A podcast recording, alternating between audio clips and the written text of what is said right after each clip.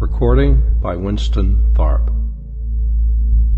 Five Continental Op Stories by Dashiell Hammett. Arson Plus. Jim Tarr picked up a cigar I rolled across his desk, looked at the band, bit off an end, and reached for a match. Fifteen cents straight, he said. You must want me to break a couple of laws for you this time. I had been doing business with this fat sheriff of Sacramento County for four or five years, ever since I came to the Continental Detective Agency's San Francisco office, and I had never known him to miss an opening for a sour crack, but it didn't mean anything. Wrong both times, I told him. I get two of them for a quarter, and I'm here to do you a favor instead of asking for one. The company that insured Thornburg's house thinks somebody touched it off. That's right enough, according to the fire department. They tell me the lower part of the house was soaked with gasoline, but God knows how they could tell. There wasn't a stick left standing. I've got McClump working on it, but he hasn't found anything to get excited about yet. What's the layout? All I know is that there was a fire. Tarr leaned back in his chair, turned his red face to the ceiling, and bellowed. Hey, Mac! The pearl push buttons on his desk are ornaments so far as he is concerned. Deputy Sheriffs McHale, McClump, and Macklin came to the door together. McNabb evidently wasn't within hearing. What's the idea? The sheriff demanded of McClump. Are you carrying a bodyguard around with you? The two other deputies, thus informed as to whom Mac referred to this time, went back to their cribbage game. We got a city slicker here to catch our firebug for us, Tarr told his deputy. But we got to tell him what it's all about first. McClump and I had worked together on an express robbery several months before. He's a rangy, tow-headed youngster of 25 or 6 with all the nerve in the world and most of the laziness. Ain't the Lord good to us? He had himself draped across a chair by now, always his first objective when he comes into a room. Well, here's how she stands. This fellow Thornburg's house was a couple miles out of town on the old country road, an old frame house. About midnight, night before last, Jeff Pringle, the nearest neighbor, half a mile or so to the east, saw a glare in the sky from over that way and phoned in the alarm. But by the time the fire wagons got there, there wasn't enough of the house left to bother about. Pringle was the first of the neighbors to get to the house, and the roof had already fell in then. Nobody saw anything suspicious, no strangers hanging around or nothing. Thornburg's help just managed to save themselves, and that was all. They didn't know much about what happened, too scared, I reckon. But they did see Thornburg at his window just before the fire got him. A fellow here in town, named of Henderson, saw that part of it too. He was driving home from Wayton and got to the house just before the roof caved in. The fire department people say they found signs of gasoline. The Coonses, Thornburg's help, say they didn't have no gas on the place. So there you are. Thornburg have any relatives? Yeah, a niece in San Francisco, a Mrs. Evelyn Trowbridge. She was up yesterday, but there wasn't nothing she could do, and she couldn't tell us nothing much, so she went home. Where are the servants now? Here in town, staying at a hotel on I Street. I told them to stick around for a few days. Thornburg own the house? Uh-huh. Bought it from Newland and Weed a couple of months ago. You got anything to do this morning? Nothing but this. Good. Let's go out and dig around. We found the Coonses in their room at the hotel on I Street. Mr. Coons was a small-boned, plump man with a smooth, meaningless face and the suavity of the typical male house servant. His wife was a tall, stringy woman, perhaps five years older than her husband, say forty, with a mouth and a chin that seemed shaped for gossiping. But he did all the talking, while she nodded her agreement every second or third word. We went to work for Mr. Thornburg on the 15th of June, I think, he said in reply to my first question. We came to Sacramento about the first of the month and put in applications at the Alice Employment Bureau. A couple of weeks later, they sent us out to see Mr. Thornburg, and he took us on. Where were you before you came here? In Seattle, sir, with a Mrs. Comerford. But the climate there didn't agree with my wife. She has bronchial trouble. So we decided to come to California. We most likely would have stayed in Seattle, though, if Mrs. Comerford hadn't given up her house. What do you know about Thornburg? Very little, sir. He wasn't a talkative gentleman. He hadn't any business that I know of. I think he was a retired seafaring man. Never said he was, but he had that manner and look. He never went out or had anybody in to see him, except his niece once, and he didn't write or get any mail. He had a room next to his bedroom fixed up as a sort of workshop. He Spent most of his time in there. I always thought he was working on some sort of invention, but he kept the door locked and wouldn't let us go near it. Haven't you any idea at all what it was? No, sir. We never heard any hammering or noises from it, and never smelt anything either. And none of his clothes were ever the least bit soiled, even when they were ready to go to the laundry. They would have been if he had been working on anything like machinery. Was he an old man? He couldn't have been over fifty, sir. He was very erect, and his hair and beard were thick, with no gray hairs. Ever have any trouble with him? Oh, no, sir. He was, if I may say it, a very peculiar gentleman in a way. And he didn't care about anything except having his meals fixed right, having his clothes taken care of. He was very particular about them, and not being disturbed. Except early in the morning and at night, we'd hardly see him all day. Now, about the fire. Tell us the whole thing, everything you remember. Well, sir, I and my wife had gone to bed about ten o'clock, our regular time, and had gone to sleep. Our room was on the second floor in the rear. Some time later, I never did know exactly what time it was, I woke up coughing. The room was all full of smoke, and my wife was sort of strangling. I jumped up and dragged her down the back stairs and out the back door, not thinking of anything but getting her out of there. When I had her safe in the yard, I thought of Mr. Thornburg and tried to get back in the house, but the whole first floor was just flames. I ran around front then to see if he'd got out, but didn't see anything of him. The whole yard was as light as day by then. Then I heard him scream. A horrible scream, sir. I can hear it yet and I looked up at his window, that was the front second story room, and saw him there, trying to get out the window. But all the woodwork was burning, and he screamed again and fell back, and right after that the roof over his room fell in. There wasn't a ladder or anything I could have put up to the window for him. There wasn't anything I could have done. In the meantime, a gentleman had left his automobile in the road and come up to where I was standing, but there wasn't anything we could do. The house was burning everywhere and falling in here and there. So we went back to where I had left my wife and carried her father away from the fire and brought her to. She had fainted. And that's all I know about it, sir. Hear any noises earlier that night or see anybody hanging around? No, sir. Have any gasoline around the place? No, sir. Mr. Thornburg didn't have a car. No gasoline for cleaning? No, sir, none at all unless Mr. Thornburg had it in his workshop. When his clothes needed cleaning, I took them to town, and all his laundry was taken by the grocer's man when he brought our provisions. Don't know anything that might have some bearing on the fire? No, sir. I was surprised when I heard that somebody had set the house afire. I could hardly believe it. I don't know why anybody should want to do that. What do you think of them? I asked McClump as we left the hotel. They might pad the bills, or even go south with some of the silver, but they won't figure as killers in my mind. That was my opinion, too. But they were the only persons known to have been there when the fire started, except the man who had died. We went around to the Alice Employment Bureau and talked to the manager.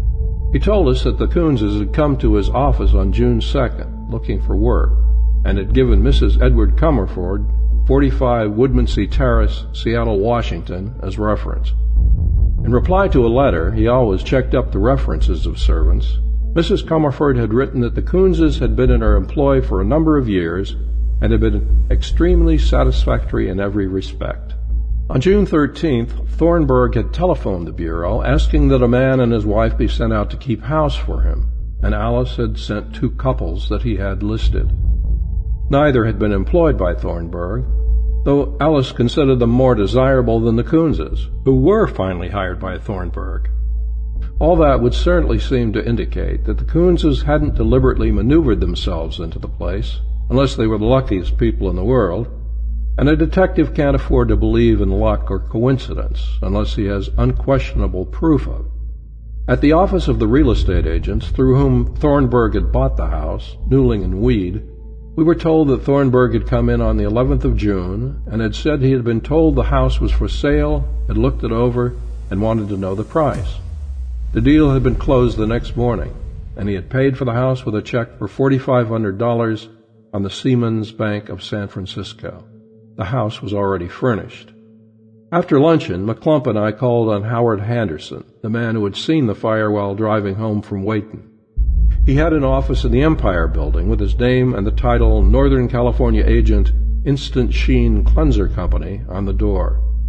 He was a big, careless looking man of forty five or so, with a professionally jovial smile that belongs to the salesman.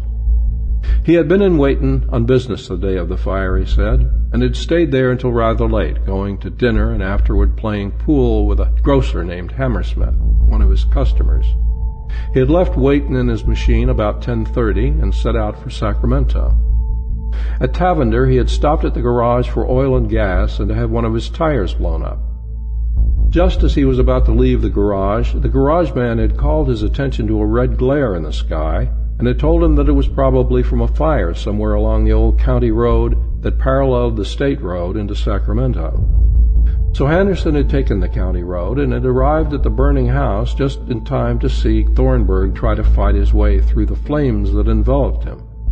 It was way too late to make any attempt to put out the fire, and the man upstairs was beyond saving by then, undoubtedly dead even before the roof collapsed, so Henderson had helped Coons revive his wife and stayed there watching the fire until it had burned itself out. He'd seen no one on the county road while driving to the fire.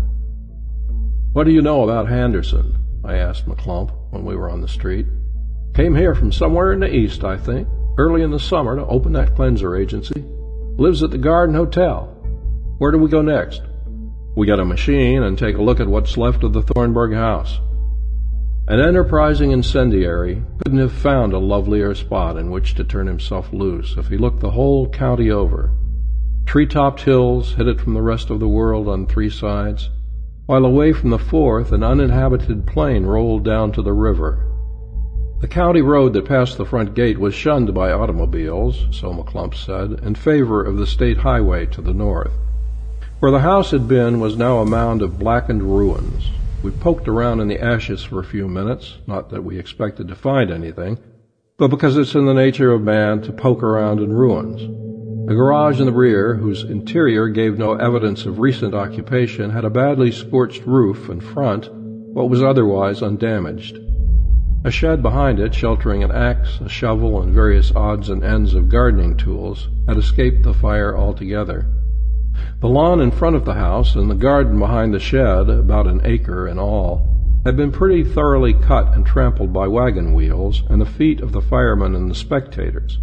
Having ruined our shoe shines, McClump and I got back in our machine and swung off in a circle around the place, calling at all the houses within a mile radius and getting little besides jolts for our trouble. The nearest house was that of Pringle, the man who had turned in the alarm, but he not only knew nothing about the dead man, but said he had never seen him.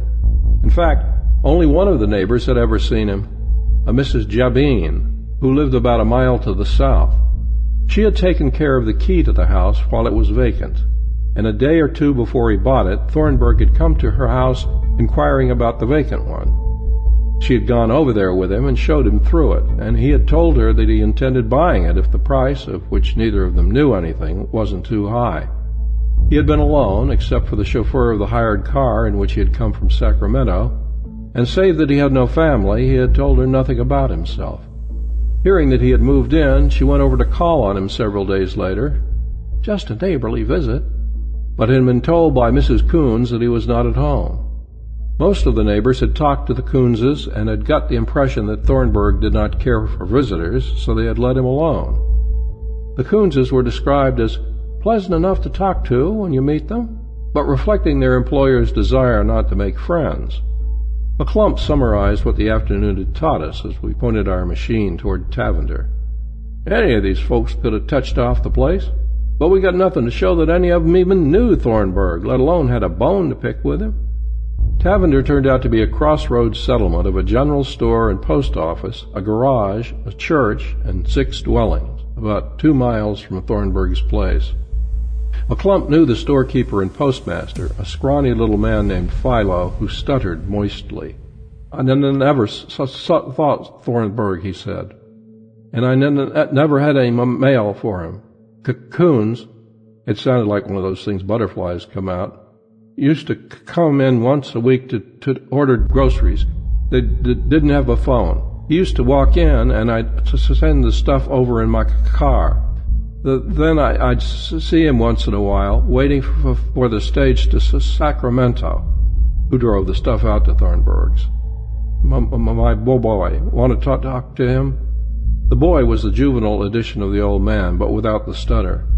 He had never seen Thornburg on any of his visits, but his business had taken him only as far as the kitchen. He hadn't noticed anything peculiar about the place.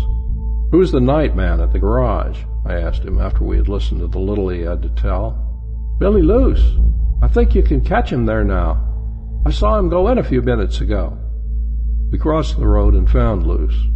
Night before last, the night of the fire down the road, was there a man here talking to you when you first saw it? He turned his eyes upward in that vacant stare which people use to aid their memory. Yes, I remember now. He was going to town, and I told him that if he took the county road instead of the state road, he'd see the fire on his way in. What kind of looking man was he? Middle aged? A big man, but sort of slouchy. I think he had on a brown suit, baggy and wrinkled. Medium complexion? Yes. Smile when he talked? Yes. A pleasant sort of fellow. Curly brown hair? Have a heart, Luce laughed. I didn't put him under a magnifying glass. From Tavender we drove over to Wayton. Luce's description had fit Henderson all right. But while we were at it, we thought we might as well check up to make sure that he had been coming from Wayton. We spent exactly 25 minutes in Wayton, ten of them finding Hammersmith, the grocer with whom Henderson had said he dined and played pool, five minutes finding the proprietor of the pool room, and ten verifying Henderson's story. What do you think of it now, Mac? I asked as we rolled back towards Sacramento. Mac's too lazy to express an opinion or even form one, unless he's driven to it. But that doesn't mean they aren't worth listening to, if you can get them. There ain't a hell of a lot to think, he said cheerfully. Henderson is out of it if he ever was in it. There's nothing to show that anybody but the Coonses and Thornburg were there when the fire started, but they may have been a regiment there. Them Coonses ain't too honest looking, maybe, but they ain't killers, or I miss my guess. But the fact remains that they're the only bet we got so far. Maybe we ought to try to get a line on them. All right, I agreed. I'll get a wire off to our Seattle office asking them to interview Mrs. Comerford and see what she can tell about them as soon as we get back in town. Then I'm going to catch a train for San Francisco and see Thornburg's niece in the morning. Next morning, at the address McClump had given me, a rather elaborate apartment building on California Street, I had to wait three quarters of an hour for Mrs. Evelyn Trowbridge to dress. If I had been younger, or a social caller, I suppose I'd have felt amply rewarded when she finally came in, a tall, slender woman of less than thirty, in some sort of clinging black affair, with a lot of black hair over a very white face, strikingly set off by a small red mouth and big hazel eyes that looked black until you got close to them. But I was a busy, middle-aged detective who was fuming over having his time wasted, and I was a lot more interested in finding the bird who struck the match than I was in feminine beauty. However, I smothered my grouch, apologized for disturbing her at such an early hour, and got down to business. I want you to tell me all you know about your uncle. His family, friends, enemies, business connections, everything. I had scribbled on the back of the card I had sent into her what my business was. He hasn't any family, she said, unless I might be it. He was my mother's brother, and I am the only one of the family now living. Where was he born? Here in San Francisco. I don't know the date, but he was about fifty years old, I think. Three years older than my mother. What was his business? He went to sea when he was a boy. As far as I know, always followed it until a few months ago. Captain? I don't know. Sometimes I wouldn't see or hear from him for several years, and he never talked about what he was doing, although he would mention some of the places he had visited. Rio de Janeiro, Madagascar, Tobago, Christiania. Then about three months ago, sometime in May, he came here and told me that he was through with wandering. He was going to take a house in some quiet place where he could work undisturbed on an invention in which he was interested. He lived at the Francisco Hotel while he was in San Francisco. After a couple of weeks, he suddenly disappeared. And then, about a month ago, I received a telegram from him asking me to come to see him at his house near Sacramento. I went up the very next day, and I thought that he was acting very queerly. He seemed very excited over something. He gave me a will that he had just drawn up and some life insurance policies in which I was beneficiary. Immediately after that, he insisted that I return home, and hinted rather plainly that he did not wish me to either visit him again or write until I heard from him. I thought all that rather peculiar, as he had always seemed fond of me. I never saw him again. What was this invention he was working on? I really don't know. I asked him once, but he became so excited, even suspicious, that I changed the subject and never mentioned it again. Are you sure that he really did follow the sea all those years? No, I'm not. I just took it for granted. But he may have been doing something altogether different. Was he ever married? Not that I know of. Know any of his friends or enemies? No, none. Remember anybody's name that he ever mentioned? No. I don't want you to think this next question insulting, though I admit it is, but it has to be asked. Where were you the night of the fire? At home. I had some friends here to dinner, and they stayed until about midnight. Mr. and Mrs. Walter Kellogg, Mrs. John Dupree, and a Mr. Kilmer, who was a lawyer. I can give you their addresses, or you can get them from the phone book if you want to question them. From Mrs. Trowbridge's apartment, I went to the Francisco Hotel. Thornburg had been registered there from May 10th to June 13th, and hadn't attracted much attention. He had been a tall, broad-shouldered, erect man of about fifty, with rather long brown hair brushed straight back, a short, pointed brown beard, and healthy, ruddy complexion. Grave, quiet, punctilious in dress and manner, his hours had been regular, and he had had no visitors that any of the hotel employees remembered. At the Seamen's Bank upon which Thornburg's check in payment of the house had been drawn, I was told that he had opened an account there on May 15th, having been introduced by W. W. Jeffers and Sons, local stockbrokers. A balance of little more than $400 remained to his credit.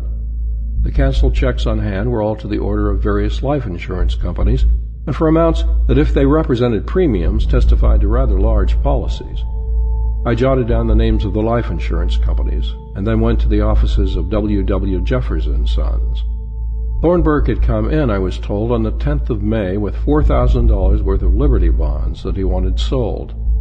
During one of his conversations with Jeffers, he had asked the broker to recommend a bank, and Jeffers had given him a letter of introduction to the Seamen's Bank. That was all Jeffers knew about him. He gave me the numbers of the bonds, but tracing Liberty bonds isn't the easiest thing in the world. The reply to my Seattle telegram was waiting for me at the agency when I arrived. Mrs. Edward Comerford rented apartment at address you give on May 25. Gave it up June 6. Trunks to San Francisco same day. Check numbers GN 452, 587, and 8 and 9. Tracing baggage is no trick at all if you have the dates and check numbers to start with, as many a bird who was wearing somewhat similar numbers on his chest and back because he overlooked that detail when making his getaway, can tell you. And 25 minutes in a baggage room at the ferry and half an hour in the office of a transfer company gave me my answer. The trunks had been delivered to Mrs. Evelyn Trowbridge's apartment. I got Jim Tarr on the phone and told him about it. Good shooting, he said, forgetting for once to indulge his wit. We'll grab the Coonses here, and Mrs. Trowbridge there, and that's the end of another mystery. Wait a minute, I cautioned him. It's not all straightened out yet. There are still a few kinks in the plot. It's straight enough for me. I'm satisfied. You're the boss. but I think you're being a little hasty. I'm going up to talk with the niece again. Give me a little time before you phone the police here to make the pinch. I'll hold her till they get there. Evelyn Trowbridge let me in this time instead of the maid who had opened the door for me in the morning, and she led me to the same room in which we had had our first talk. I let her pick out a seat, and then I selected one that was closer to either door than hers was. On the way up, I had planned a lot of innocent-sounding questions that would get her all snarled up. But after taking a good look at this woman sitting in front of me, leaning comfortably back in her chair, coolly waiting for me to speak my piece, I discarded the trick stuff and came out cold turkey. Ever use the name Mrs. Edward Comerford? Oh, yes, as casual as a nod on the street. When? Often. You see, I happen to have been married not so long ago to Mr. Edward Comerford, so it's not really strange that I should have used the name. Use it in Seattle recently? I would suggest, she said sweetly, that if you are leading up to the references I gave Coons and his wife, you might save time by coming right to it.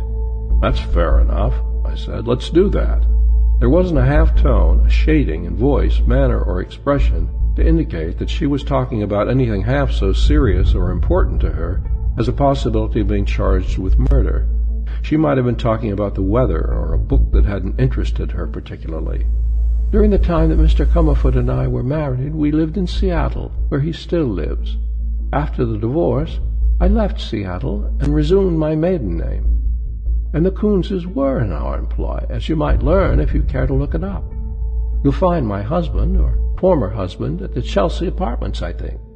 Last summer or late spring, I decided to return to Seattle. The truth of it is, I suppose all my personal affairs will be aired anyhow, that I thought perhaps Edward and I might patch up our differences. So I went back and took an apartment on Woodmansee Terrace. As I was known in Seattle as Mrs. Edward Comerford, and as I thought using his name might influence him a little perhaps, I used it while I was there. Also, I telephoned the Coonses to make tentative arrangements in case Edward and I should open our house again. But Coons told me they were going to California, and so I gladly gave them an excellent recommendation when some days later I received a letter of inquiry from an employment bureau in Sacramento. After I had been in Seattle for about two weeks, I changed my mind about the reconciliation. Edward's interest, I learned, was all centered elsewhere. So I returned to San Francisco. Very nice, but if you will permit me to finish, she interrupted. When I went to see my uncle in response to his telegram, I was surprised to find the Coonses in his house. Knowing my uncle's peculiarities and finding them now increased, and remembering his extreme secretiveness about his mysterious invention, I cautioned the Coonses not to tell him that they had been in my employ. He certainly would have discharged them, and just as certainly would have quarreled with me. He would have thought that I was having him spied upon. Then when Coons telephoned me after the fire, I knew that to admit the Coonses had been formerly in my employ would, in view of the fact that I was my uncle's heir, cast suspicion on all three of us. So we foolishly agreed to say nothing about it and carry on the deception. That didn't sound all wrong, but it didn't sound all right. I wish Tarr had taken it easier and let us get a better line on these people before having them thrown in the coop. The coincidence of the Coonses stumbling into my uncle's house is, I fancy, too much for your detecting instincts, she went on as I didn't say anything. Am I to consider myself under arrest? I'm beginning to like this girl. She's a nice, cool piece of work. Not yet, I told her, but I'm afraid it's going to happen pretty soon. She smiled a little mocking smile at that, and another when the doorbell rang. It was O'Hara from police headquarters. We turned the apartment upside down and inside out, but didn't find anything of importance except the will she had told me about, dated July 8th, and her uncle's life insurance policies. They were all dated between May 15th and June 10th, and added up to a little more than $200,000. I spent an hour grilling the maid after O'Hara had taken Evelyn Trowbridge away, but she didn't know any more than I did. However, between her, the janitor, the manager of the apartments, and the names Mrs. Trowbridge had given me, I learned that she had really been entertaining friends on the night of the fire, until after eleven o'clock anyway, and that was late enough. Half an hour later, I was riding the short line back to Sacramento. I was getting to be one of the line's best customers, and my anatomy was on bouncing terms with every bump in the road. And the bumps, as Rubberhead Davis used to say about the flies and mosquitoes in Alberta in summer, is freely plentiful. Between bumps, I tried to fit the pieces of the Thornburg puzzle together. The niece and the Coonses fit in somewhere, but not just where we had them.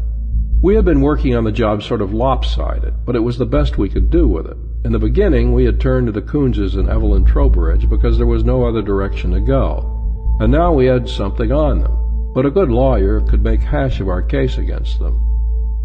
The Coonses were in the county jail when I got to Sacramento. After some questioning, they had admitted their connection with the niece and had come through with stories that matched hers in every detail. Tarr McClump and I sat around the sheriff's desk and argued. Those yarns are pipe dreams, the sheriff said. We got all three of them, cold, and there's nothing else to it. They're as good as convicted of murder. McClump grinned derisively at his superior and then turned to me. Go on. You tell him about the holes in this little case. He ain't your boss. Can't take it out on you later for being smarter than he is. Tarr glared from one of us to the other. Spill it, you wise guys, he ordered. Our dope is, I told him, figuring that McClump's view of it was the same as mine, that there's nothing to show that even Thornburg knew he was going to buy that house before the 10th of June and that the Coonses were in town looking for work on the second. And besides, it was only by luck that they got the jobs. The employment agency sent two couples out there ahead of them. We'll take a chance on letting the jury figure that out. Yes? You'll also take a chance on them figuring out that Thornburg, who seems to have been a nut all right, might have touched off the place himself. We've got something on these people, Jim, but not enough to go into court with them. How are you going to prove that when the Coonses were planted in Thornburg's house, if you can even prove they were, they and the Trowbridge woman knew he was going to load up with insurance policies? The sheriff spat disgustedly. You guys are the limit. You run around in circles digging up the dope on these people until you got enough to hang 'em, and then you run around hunting for outs. What the hell's the matter with you now? I answered him from halfway to the door. The pieces were beginning to fit together under my skull. Going to run some more circles. Come on, Mac. McClump and I held a conference on the fly, and then I got a machine from the nearest garage and headed for Tavender. We made time going out and got there before the general store was closed for the night. The stuttering Philo separated himself from the two men with whom he had been talking, Hiram Johnson, and followed me to the rear of the store. Do you keep an itemized list of the laundry you handle? No, no, just the amounts. Let's look at Thornburg's. He produced a begrimed and rumpled account book, and we picked out the weekly items I wanted 260, 310, 225, and so on. Got the last batch of laundry here? Y- yes, he said. It, it just came out from the city to today. I tore open the bundle. Some sheets, pillowcases, tablecloths, towels, napkins some feminine clothing, some shirts, collars, underwear, socks that were unmistakably Coons's. I thanked Philo while running back to my machine. Back in Sacramento again, McClump was waiting for me at the garage where I had hired the car. Registered at the hotel on June 15th, rented the office on the 16th. I think he's in the hotel now, he greeted me. We hurried around the block to the Garden Hotel. Mr. Henderson went out a minute or two ago, the night clerk told us. He seemed to be in a hurry. Know where he keeps his car? In the hotel garage around the corner. We were within two pavements of the garage when Henderson's automobile shot out and turned up the street. Oh, Mr. Henderson, I cried, trying to keep my voice level and smooth. He stepped on the gas and streaked away from us. Want him? McClump asked, and at my nod, stopped a passing roadster by the simple expedient of stepping out in front of it. We climbed aboard. McClump flashed his star at the bewildered driver and pointed out Henderson's dwindling tail light. After he had persuaded himself that he wasn't being boarded by a couple of bandits, the commandeered driver did his best, and we picked up Henderson's tail light after two or three turnings and closed in on him, though his machine was going at a good clip. By the time we reached the outskirts of the city, we had crawled up to within safe shooting distance, and I sent a bullet over the fleeting man's head. Thus encouraged, he managed to get a little more speed out of his car, but we were definitely overhauling him now. Just at the wrong minute, Henderson decided to look over his shoulder at us. An unevenness in the road twisted his wheels, his machine swayed, skidded, went over on its side. Almost immediately from the heart of the tangle came a flash and a bullet moan past my ear. Another. And then, while I was still hunting for something to shoot at in the pile of junk we were drawing down upon, McClump's ancient and battered revolver roared in my other ear. Henderson was dead when we got to him. McClump's bullet had taken him over one eye. McClump spoke to me over the body. I ain't an inquisitive sort of fellow, but I sure hope you don't mind telling me why I shot this lad. Because he was Thornburg. He didn't say anything for about five minutes. Then, I reckon that's right. How'd you guess it? We were sitting beside the wreckage now, waiting for the police that we had sent our commandeered chauffeur to phone for. He had to be, I said, when you think it all over. Funny we didn't hit on it before. All that stuff we were told about Thornburg had a fishy sound. Whiskers and an unknown profession. Immaculate and working on a mysterious invention. Very secretive and born in San Francisco, where the fire wiped out all the old records. Just the sort of fake that could be cooked up easily. Then nobody but the Coonses, Evelyn Trowbridge, and Henderson ever saw him, except between the 10th of May and the middle of June, when he bought the house. The Coonses and the Trowbridge woman were tied up together in this affair somehow, we knew. So that left only Henderson to consider. You had told me he came to Sacramento sometime early this summer, and the dates you got tonight show that he didn't come until after Thornburg had bought his house. All right. Now compare Henderson with the descriptions we got of Thornburg. Both are about the same size and age, with the same color hair. The differences are all things that can be manufactured. Clothes, a little sunburn, and a month's growth of beard, along with a little acting, would do the trick. Tonight I went out to Tavender and took a look at the last batch of laundry, and there wasn't any that didn't fit the Coonses. And none of the bills all the way back were large enough for Thornburg to have been as careful about his clothes as we were told he was. It must be great to be a detective.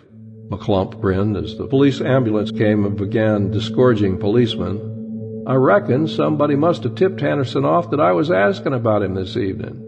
And then, regretfully, so we ain't gonna hang them folks for murder after all. No, but we oughtn't to have any trouble convicting them of arson plus conspiracy to defraud, and anything else that the prosecuting attorney can think up. End of Arson Plus. Crooked Souls. Harvey Gatewood had issued orders that I was to be admitted as soon as I arrived, so it only took me a little less than fifteen minutes to thread my way past the doorkeepers, office boys, and secretaries who filled up most of the space between the Gatewood Lumber Corporation's front door and the president's private office. His office was large, all mahogany and bronze and green plush, with a mahogany desk as big as a bed in the center of the floor. Gatewood, leaning across the desk, began to bark at me as soon as the obsequious clerk who had bowed me in bowed himself out. My daughter was kidnapped last night. I want the blank that did it if it takes every cent I got. Tell me about it, I suggested, drawing up the chair that he hadn't thought to offer me. But he wanted results, it seemed, and not questions, and so I wasted nearly an hour getting information that he could have given me in fifteen minutes. He's a big bruiser of a man, something over two hundred pounds of hard red flesh, and a czar from the top of his bullet head to the toes of his shoes that would have been at least number twelves if they hadn't been made to measure. He had made his several millions by sandbagging everybody that stood in his way, and the rage that he's burning up with now doesn't make him any easier to deal with. His wicked jaw is sticking out like a knob of granite, and his eyes are filmed with blood. He's in a lovely frame of mind. For a while it looks as if the Continental Detective Agency is going to lose a client, because I've made up my mind that he's going to tell me all I want to know, or I'm going to chuck up the job. But finally I got the story out of him. His daughter Audrey had left their house on Clay Street at about seven o'clock the preceding evening, telling her maid that she was going out for a walk. She had not returned that night, though Gatewood had not known that until after he had read the letter that came this morning. The letter had been from someone who said that she had been kidnapped. They demanded $50,000 for her release and instructed Gatewood to get the money ready in $100 bills so that there might be no delay when he is told in what manner it is to be paid over to his daughter's captors. As proof that the demand was not a hoax, a lock of the girl's hair, a ring she always wore, and a brief note from her, asking her father to comply with the demands, had been enclosed. Gatewood had received the letter at his office and had telephoned to his house immediately. He had been told that the girl's bed had not been slept in the previous night, and that none of the servants had seen her since she started out for her walk. He had then notified the police, turning the letter over to them, and a few minutes later he had decided to employ private detectives also. Now, he burst out, after I'd wormed these things out of him and he had told me that he knew nothing of his daughter's associates or habits, go ahead and do something. I'm not paying you to sit around and talk about it. What are you going to do? I asked. Me? I'm going to put those blanks behind the bars if it takes every cent I've got in the world. Sure. But first, you can get that 50,000 ready so that you can give it to them when they ask you for it. He clicked his jaw shut, thrust his face into mine. I've never been clubbed into doing anything in my life, and I'm too old to start now, he said. I'm going to call these people's bluff. That's going to make it lovely for your daughter. But aside from what it'll do to her, it's the wrong play. Fifty thousand isn't a whole lot to you, and paying it over will give us two chances that we haven't got now. One, when the payment is made, a chance to either nab whoever comes for it or get a line on them, and the other, when your daughter is returned. No matter how careful they are, it's a cinch that she'll be able to tell us something that will help us grab them. He shook his head angrily, and I was tired of arguing with him, so I left him, hoping that he'd see the wisdom of the course I had advised before too late. At the Gatewood residence, I found butlers, second men, chauffeurs, cooks, maids, upstairs girls, downstairs girls, and a raft of miscellaneous flunkies. He had enough servants to run a hotel. What they told me amounted to this. The girl had not received a phone call, note by messenger, or telegram, the time-honored devices for luring a victim out to a murder or abduction, before she left the house. She had told her maid that she would be back within an hour or two, but the maid had not been alarmed when her mistress failed to return all that night. Audrey was the only child, and since her mother's death she had come and gone to suit herself. She and her father didn't hit it off very well together. Their natures were too much alike, I gathered, and he never knew where she was and there was nothing unusual about her remaining away all night, as she seldom bothered to leave word when she was going to stay overnight with friends. She was nineteen years old, but looked several years older, about five feet five inches tall and slender. She had blue eyes, brown hair, very thick and long, was pale and very nervous. Her photographs, of which I took a handful, showed that her eyes were large, her nose small and regular, and her chin obstinately pointed. She was not beautiful, but in the one photograph where a smile had wiped off the sullenness of her mouth, it was at least pretty. When she left the house, she had worn a light tweed skirt and a jacket with London tailor's labels in them, a buff silk shirtwaist with stripes a shade darker, brown wool stockings, low-heeled brown Oxfords, and an untrimmed gray felt hat. I went up to her rooms. She had three on the third floor, and looked through all her stuff. I found nearly a bushel of photographs of men, boys, and girls, and a great stack of letters of varying degrees of intimacy, signed with a wide assortment of names and nicknames.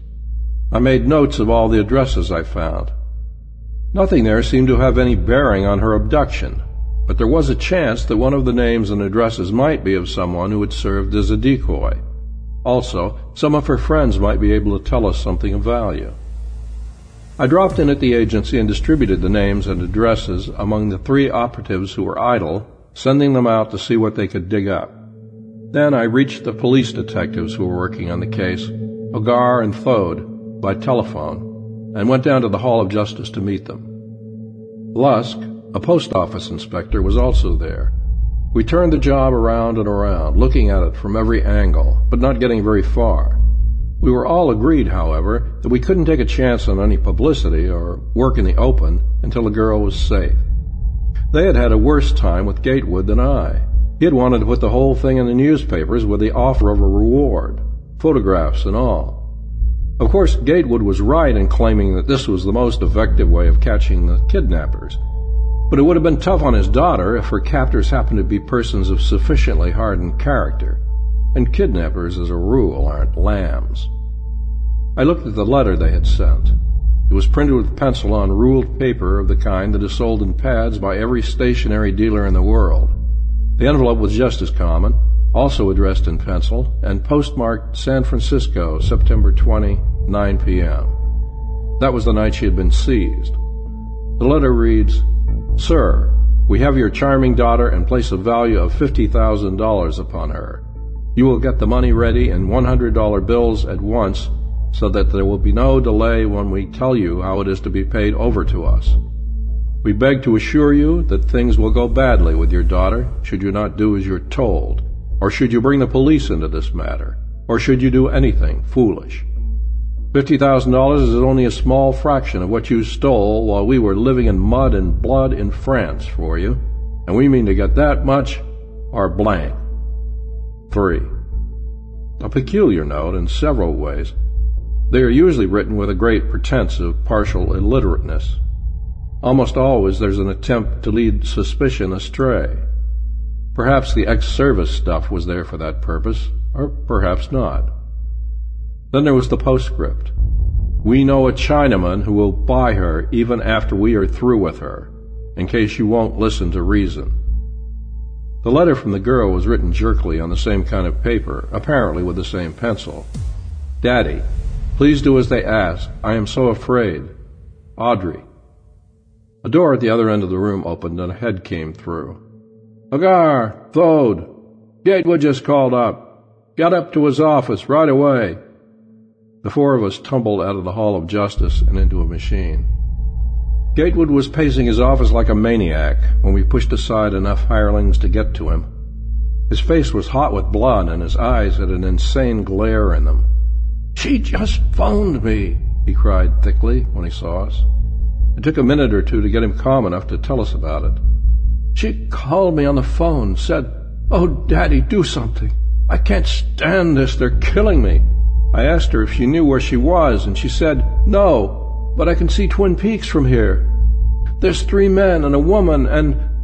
And then I heard a man curse, and a sound as if he had struck her, and the phone went dead. I tried to get Central to give me the number, but she couldn't. It's a damned outrage the way the telephone system is run. We pay enough for service, God knows, and we. O'Gar scratched his head and turned away from Gatewood. In sight of Twin Peaks. There are hundreds of houses that are. Gatewood, meanwhile, had finished announcing the telephone company and was pounding on his desk with a paperweight to attract our attention. Have you people done anything at all? he demanded. I answered him with another question. Have you got the money ready? No, he said. I won't be held up by anybody. But he said it mechanically, without his usual conviction. The talk with his daughter had shaken him out of some of his stubbornness. He was thinking of her safety a little now, instead of altogether of his own fighting spirit. We went at him hammer and tongs for a few minutes, and after a while he sent a clerk out for the money. We split up the field then. Thode was to take some men from headquarters and see what he could find in the Twin Peaks end of town. But we weren't very optimistic over the prospects there. The territory was too large. Lusk and O'Gar were to carefully mark the bills that the clerk brought from the bank, and then stick as close to Gatewood as they could get without attracting attention. I was to go out to Gatewood's house and stay there. The abductors had plainly instructed Gatewood to get the money ready immediately so that they could arrange to get it on short notice, not giving him time to communicate with anyone or make any plans. Gatewood was to get hold of the newspapers, give them the whole story with the $10,000 reward he was offering for the abductor's capture to be published as soon as the girl was safe, so that we would get the help of publicity at the earliest possible moment without jeopardizing the girl. The police in all the neighboring towns had already been notified. That had been done before the girl's phone message had assured us that she was held in San Francisco. Nothing happened at the Gatewood residence all that evening. Harvey Gatewood came home early, and after dinner he paced his library floor and drank whiskey until bedtime, demanding every few minutes that we, the detectives in the case, do something besides sit around like a lot of damned mummies. O'Gar, Lusk, and Thode were out in the street, keeping an eye on the house and neighborhood. At midnight, Harvey Gatewood went to bed. I declined a bed in favor of the library couch, which I dragged over beside the telephone, an extension of which was in Gatewood's bedroom. At 2.30 the bell rang. I listened in while Gatewood talked from his bed. A man's voice, crisp and curt. Gatewood? Yes. Got the dough? Yes. Gatewood's voice was thick and blurred. I could imagine the boiling that was going on inside him. Good, came the brisk voice. Put a piece of paper around it and leave the house with it right away. Walk down Clay Street, keeping on the same side as your house. Don't walk too fast and keep walking. If everything's all right, and there's no elbows tagging along, somebody will come up to you between your house and the waterfront. They'll have a handkerchief up to their face for a second, and then they'll let it fall to the ground. When you see that, you'll lay the money on the pavement, turn around, and walk back to your house. If the money isn't marked, and you don't try any fancy tricks, you'll get your daughter back in an hour or two. If you try to pull anything, remember what we wrote you about the chink. Got it straight? Gatewood spluttered something that was meant for an affirmative, and the telephone clicked silent. I didn't waste any of my precious time tracing the call. It would be from a public telephone, I knew, but yelled up the stairs to Gatewood. You do as you were told, and don't try any foolishness. Then I ran out into the early morning air to find the police detectives and the post office inspector. They had been joined by two plainclothes men and had two automobiles waiting. I told them what the situation was, and we laid hurried plans. O'Gar was to drive in one of the machines down Sacramento Street, and Thode in the other down Washington Street. These streets parallel Clay, one on each side. They were to drive slowly, keeping pace with Gatewood, and stopping at each cross street to see that he passed. When he failed to cross within a reasonable time, they were to turn up to Clay Street, and their actions from then on would have to be guided by chance and their own wits. Lusk was to wander along a block or two ahead of Gatewood on the opposite side of the street, pretending to be mildly intoxicated and keeping his eyes and ears open. I was to shadow Gatewood down the street, with one of the plainclothes men behind me. The other plainclothes man was to turn in a call at headquarters for every available man to be sent to Clay Street. They would arrive too late, of course, and as likely as not it would take them some time to find us, but we had no way of knowing what was going to turn up before the night was over. Our plan was sketchy enough, but it was the best we could do. We were afraid to grab whoever got the money from Gatewood. The girl's talk with her father that afternoon had sounded too much as if her captors were desperate for us to take any chances on going after them roughshod until she was out of their hands. We had hardly finished our plans when Gatewood, wearing a heavy overcoat, left his house and turned down the street. Farther down, Lusk, weaving along, talking to himself, was almost invisible in the shadows. There was no one else in sight. That meant I had to give Gatewood at least two blocks lead, so that the man who came for the money wouldn't tumble to me. One of the plainclothes men was half a block behind me on the other side of the street. Two blocks down we walked, and then a little chunky man in a derby hat came into sight. He passed Gatewood, passed me, went on. Three blocks more. A touring car, large, black, powerfully engined, and with lowered curtains, came from the rear, passed us, and went on. Possibly a scout. I scrawled its license number down on my pad without taking my hand out of my overcoat pocket. Another three blocks. A policeman passed, strolling along in ignorance of the game being played under his nose, and then a taxicab with a single male passenger. I wrote down its license number. Four blocks with no one in sight ahead of me but Gatewood. I couldn't see Lusk anymore. Just ahead of Gatewood, a man stepped out of a black doorway, turned around, called up to a window for someone to come down, and opened the door for him. We went on. Coming from nowhere, a woman stood on the sidewalk fifty feet ahead of Gatewood, a handkerchief to her face. It fluttered to the pavement. Gatewood stopped, standing stiff-legged, I could see his right hand come up, lifting the side of the overcoat in which it was pocketed, and I knew the hand was gripped around a pistol. For perhaps half a minute he stood like a statue. Then his left hand came out of his pocket, and the bundle of money fell to the sidewalk in front of him, where it made a slight blur in the darkness. Gatewood turned abruptly and began to retrace his steps homeward.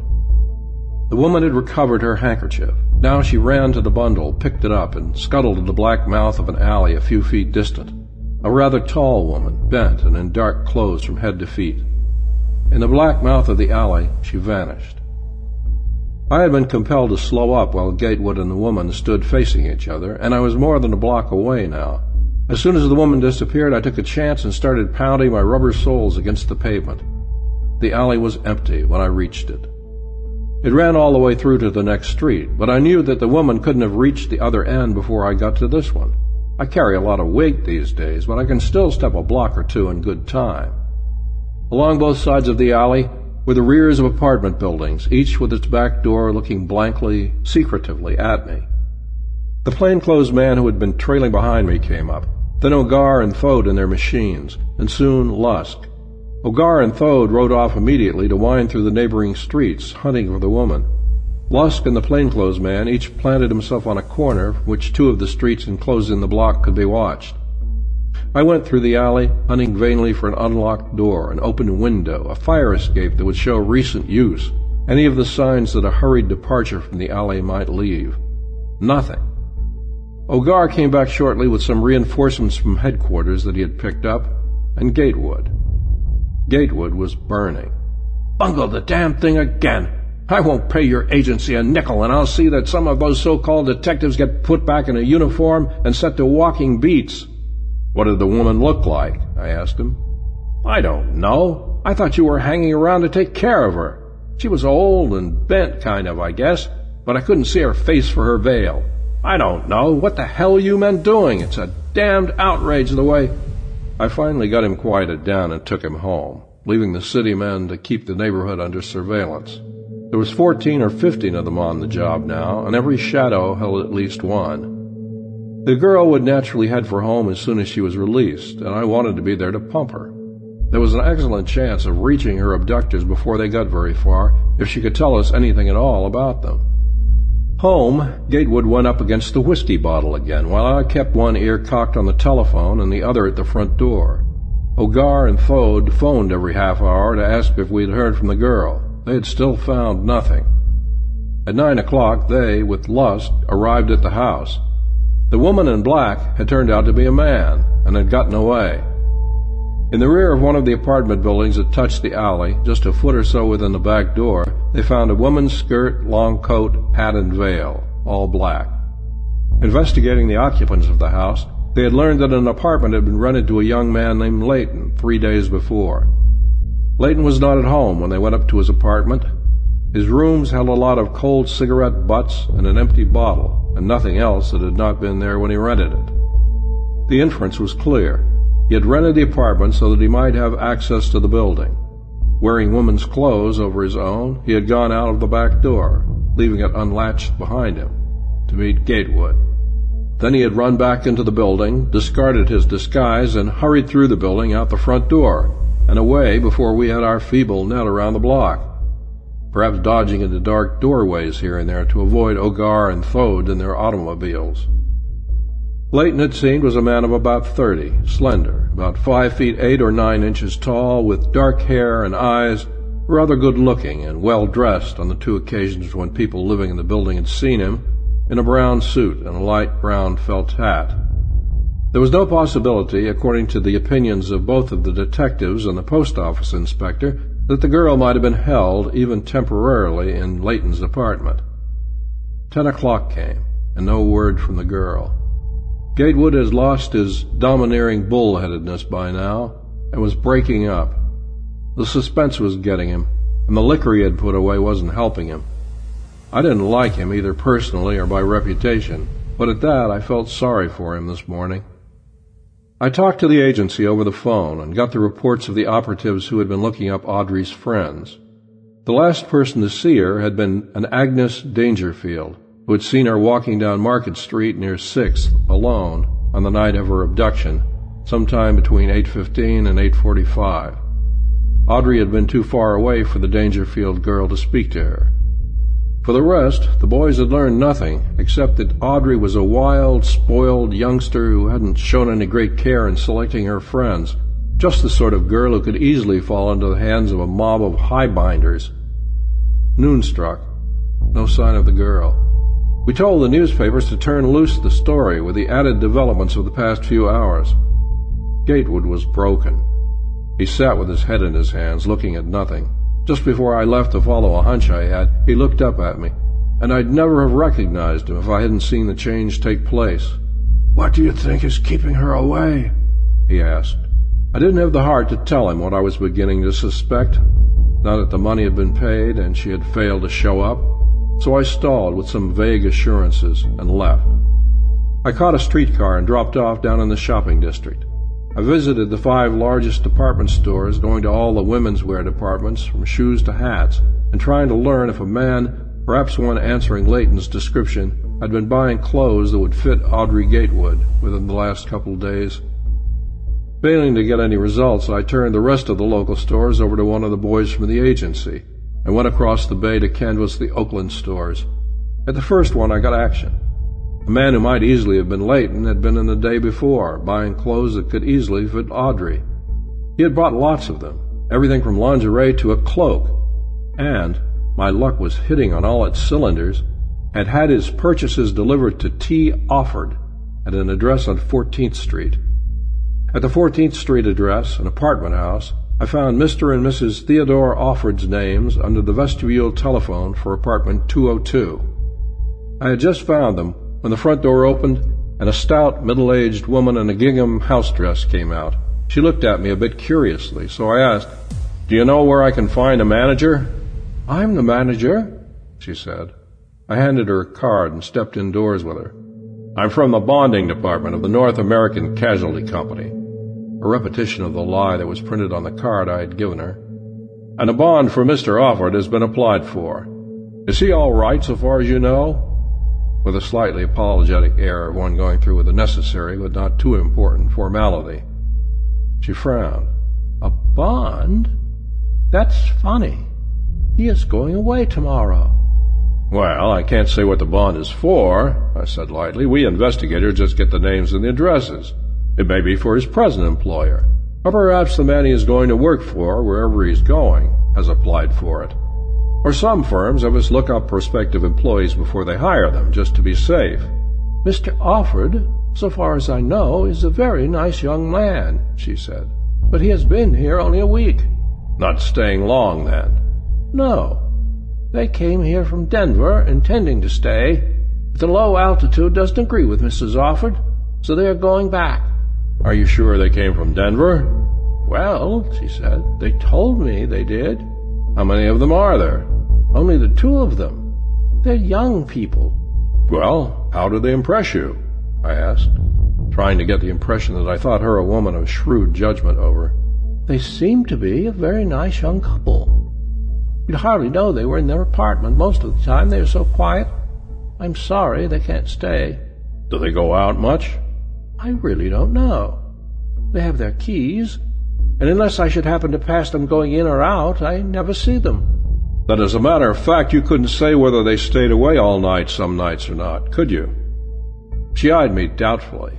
I was stepping way over my pretext now, but I couldn't think it mattered, and shook her head. No, I couldn't say. They have many visitors? I don't know. Mr. Offord is not. She broke off as a man came in quietly from the street, brushed past me, and started to mount the steps to the second floor. Oh, dear, she whispered. I hope he didn't hear me talking about him. That's Mr. Offord." A slender man in brown with a light brown hat. Layton, perhaps. I hadn't seen anything of him except his back, nor he anything except mine. I watched him as he climbed the stairs. If he had heard the manager mention his name, he would use the turn at the head of the stairs to sneak a look at me. He did. I kept my face stolid, but I knew him.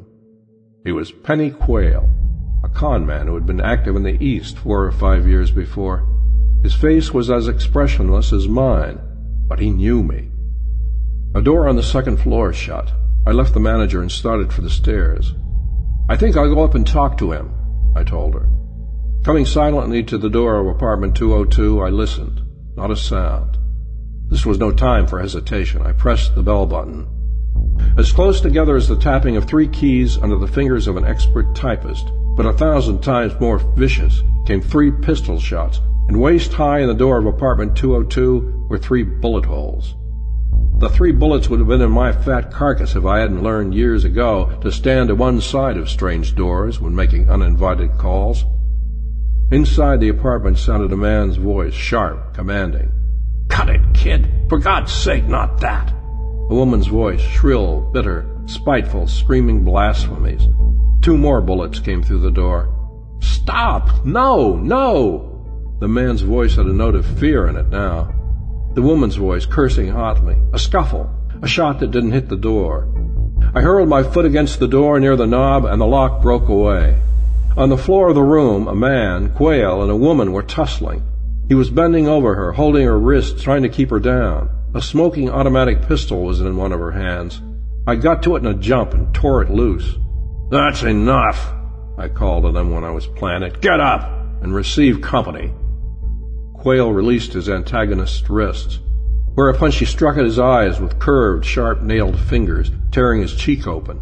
He scrambled away from her on hands and knees, and both of them got to their feet. He sat down on a chair immediately, panting and wiping his bleeding cheek with a handkerchief. She stood, hands on hips, in the center of the room, glaring at me. I suppose, she spat, you think you've raised hell. I laughed. I could afford to. If your father is in his right mind, I told her, he'll do it with a razor strop when he gets you home again. A fine joke you picked out to play on him.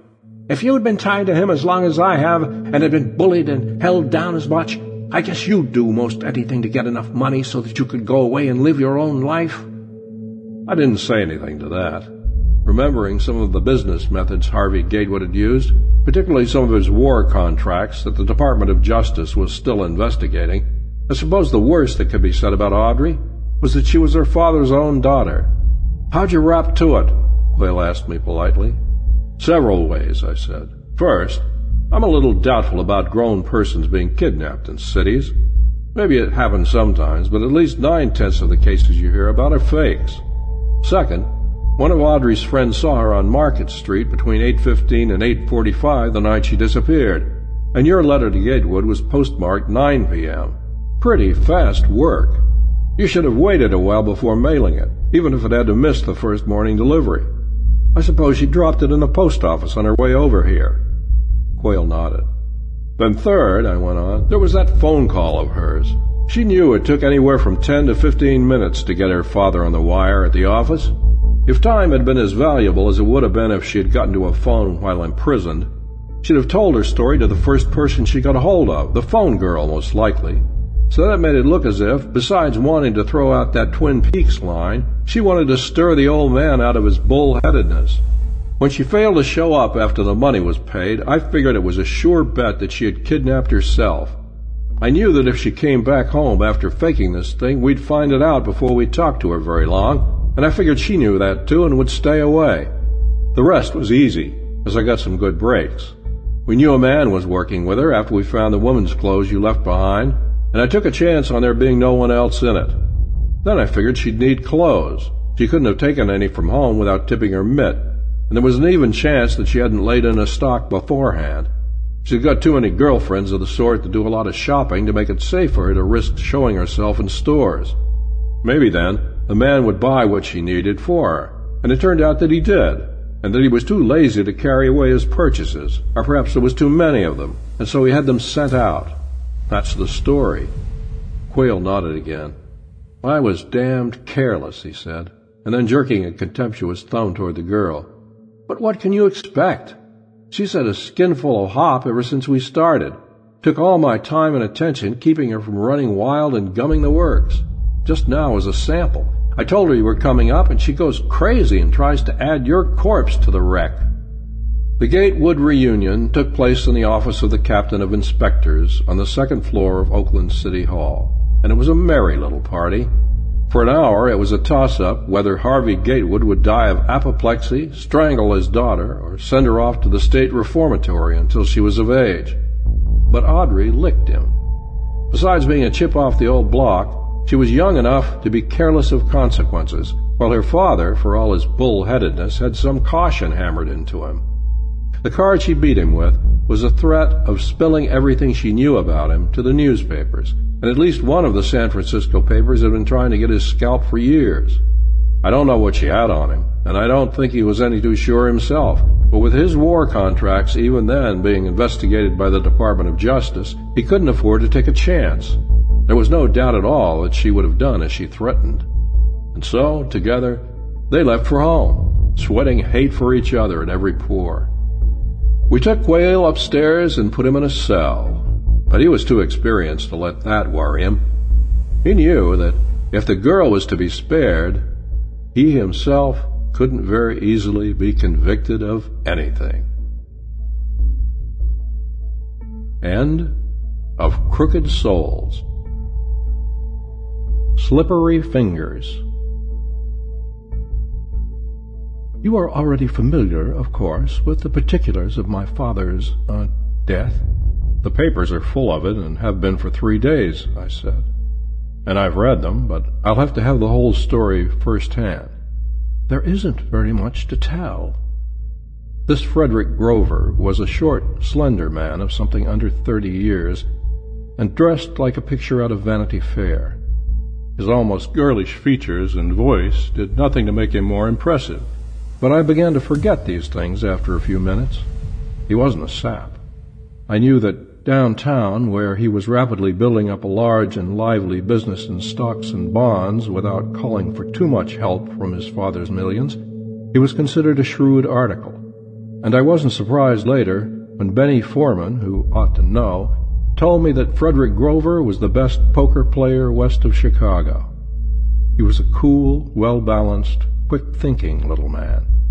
Father has lived here alone with the servants since Mother's death, two years ago he went on. I am married, you know, and live in town. Last Saturday evening he dismissed Barton. Barton was his butler valet, and had been with father for quite a few years, at a little after nine, saying that he did not want to be disturbed during the evening. Father was here in the library at the time, looking through some papers. The servants' rooms are in the rear, and none of the servants seem to have heard anything during the night. At 7.30 the following morning, Sunday, Barton found father lying on the floor, just to the right of where you were sitting, dead, stabbed in the throat with a brass paper knife that was always kept on the table here. The front door was ajar. The police found bloody fingerprints on the knife, the table, and the front door, but so far they have not found the man who left the prints, which is why I am employing your agency. The physician who came with the police placed the time of father's death at between 11 o'clock and midnight. Later, on Monday, we learned that father had drawn $10,000 in $100 bills from the bank Saturday morning. No trace of the money has been found. My fingerprints, as well as the servants', were compared with the ones found by the police, but there was no similarity. I think that is all. Do you know of any enemies your father had? He shook his head. I know of none, although he may have had them. You see, I really didn't know my father very well. He was a very reticent man, and until his retirement about five years ago, he spent most of his time in South America, where most of his mining interests were. He may have had dozens of enemies, though Barton, who probably knew more about him than anyone, seems to know of no one who hated father enough to kill him. How about relatives? I was his heir and only child, if that is what you are getting at. So far as I know, he had no other living relatives. I'll talk to the servants, I said. The maid and the cook could tell me nothing, and I learned very little more from Barton. He had been with Henry Grover since 1912, had been with him in Yunnan, Peru, Mexico, and Central America, but apparently he knew little or nothing of his master's business or acquaintances. He said that Grover had not seemed excited or worried on the night of the murder, and that nearly every night Grover dismissed him at about the same time with orders that he not be disturbed. So no importance was to be attached to that part of it. He knew of no one with whom Grover had communicated during the day, and he had not seen the money Grover had drawn from the bank. I made a quick inspection of the house and grounds, not expecting to find anything, and I didn't. Half the jobs that come to a private detective are like this one. Three or four days, and often as many weeks, have passed since the crime was committed. The police work on the job until they are stumped. Then the injured party calls in a private sleuth, dumps him down on a trail that is old and cold and badly trampled, and expects, oh well, I picked out this way of making a living, so. I looked through Grover's papers. He had a safe and desk full of them, but didn't find anything to get excited about. They were mostly columns of figures. I'm going to send an accountant out here to go over your father's books, I told Frederick Grover. Give him everything he asks for and fix it up with a bank so they'll help him. I caught a streetcar and went back to town, called at Ned Root's office, and headed him out toward Grover's. Ned is a human adding machine with educated eyes, ears, and nose. He can spot a kink in a set of books farther than I can see the covers. Keep digging until you find something, Ned, and you can charge Grover whatever you like. Give me something to work on, quick. The murder had all the earmarks of one that had grown out of blackmail, though there was, there always is, a chance that it might have been something else. But it didn't look like the work of an enemy or burglar. Either of them would have packed his weapon with him, would not have trusted to finding it on the grounds. Of course, if Frederick Grover or one of the servants had killed Henry Grover, but the fingerprints said no. Just to play safe, I put in a few hours getting a line on Frederick. He had been at a ball on the night of the murder. He had never, so far as I could learn, quarreled with his father. His father was liberal with him, giving him everything he wanted. And Frederick was taking in more money in his brokerage office than he was spending. No motive for a murder appeared on the surface there. At the City Detective Bureau, I hunted up the police sleuths who had been assigned to the murder Marty O'Hara and George Dean. It didn't take them long to tell me what they knew about it. Whoever had made the bloody fingerprints was not known to the police here. They had not found the prints in their files. The classifications had been broadcast to every large city in the country, but with no results so far. A house four blocks from Grover's had been robbed on the night of the murder, and there was a slim chance that the same man might have been responsible for both jobs. But the burglary had occurred after one o'clock in the morning, which made the connection look not so good. A burglar who had killed a man and perhaps picked up $10,000 on the bargain wouldn't be likely to turn his hand to another job right away. I looked at the paper knife with which Grover had been killed and at the photographs of the bloody prints, but they couldn't help me much just now. There seemed to be nothing to do but get out and dig around until I turned up something somewhere. Then the door opened, and Joseph Klain was ushered into the room where O'Hara, Dean, and I were talking. Klain was a hard-bitten citizen for all his prosperous look, fifty or fifty-five, I'd say, with eyes, mouth, and jaw that held plenty of humor, but none of what is sometimes called the milk of human kindness. He was a big man, beefy, and all dressed up in a tight-fitting checkered suit, fawn-colored hat, patent leather shoes with buff uppers, and the rest of the things that go with that sort of combination. He had a harsh voice that was as empty of expression as his hard red face, and he held his body stiffly, as if he were afraid the buttons on his too tight clothes were about to pop off. Even his arms hung woodenly at his sides, with thick fingers that were lifelessly motionless. He came right to the point. He had been a friend of the murdered man's, and thought that perhaps what he could tell us would be of value. He had met Henry Grover, he called him Henny, in 1894 in Ontario, where Grover was working a claim, the gold mine that had started the murdered man along the road to wealth. Klain had been employed by Grover as foreman, and the two men had become close friends. A man named Dennis Waldeman had a claim adjoining Grover's, and a dispute had arisen over their boundaries. The dispute ran on for some time, the men coming to blows once or twice. But finally Grover seems to have triumphed, for Waldeman suddenly left the country. Klain's idea was that if we could find Waldeman, we might find Grover's murderer, for considerable money had been involved in the dispute, and Waldeman was a, a mean cuss for a fact, and not likely to have forgotten his defeat. Klain and Grover had kept in touch with each other, corresponding or meeting at irregular intervals, but the murdered man had never said or written anything that would throw a light on his death. Klain, too, had given up mining, and now had a small string of racehorses which occupied all his time. He was in the city for a rest between racing meets, had arrived two days before the murder, but had been too busy with his own affairs. He had discharged his trainer and was trying to find another to call upon his friend. Klain was staying at the Marquis Hotel and would be in the city for a week or ten days longer. How come you waited three days before coming to tell us all this? Dean asked him. I wasn't no way sure I had ought to do it. I wasn't never sure in my mind, but what maybe Henny done for that fellow Waldeman. He disappeared sudden like, and I didn't want to do anything to dirty Henny's name. But finally I decided to do the right thing. And then there's another thing. You found some fingerprints in Henny's house, didn't you? The newspaper said so. We did. Well, I want you to take mine and match them up. I was out with a girl the night of the murder. He leered suddenly, boastingly. All night. And she's a good girl. Got a husband and lots of folks. But it wouldn't be right to drag her into this to prove I wasn't in Henny's house when he was killed, in case you maybe think I killed him. So I thought maybe I'd come down here, tell you all about it, and get you to take my fingerprints and have it all over with.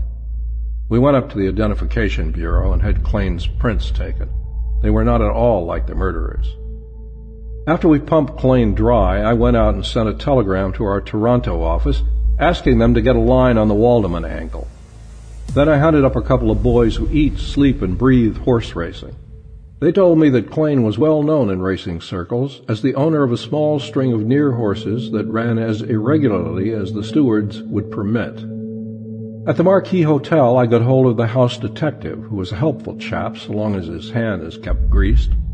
He verified my information about Klain's status in the sporting world and told me that Klain had stayed at the hotel for several days at a time, off and on, within the past couple of years. He tried to trace Klain's telephone calls for me, but as usual, when you want them, the records were jumbled. I arranged to have the girls on the switchboard listen in on any talking he did during the next few days. Ned Root was waiting for me when I got down to the office the next morning. He had worked on Grover's accounts all night and had found enough to give me a start. Within the past year, that was as far back as Ned had gone, Grover had drawn out of his bank accounts nearly $50,000 that could not be accounted for. Nearly 50,000 exclusive of the 10,000 he had drawn the day of the murder.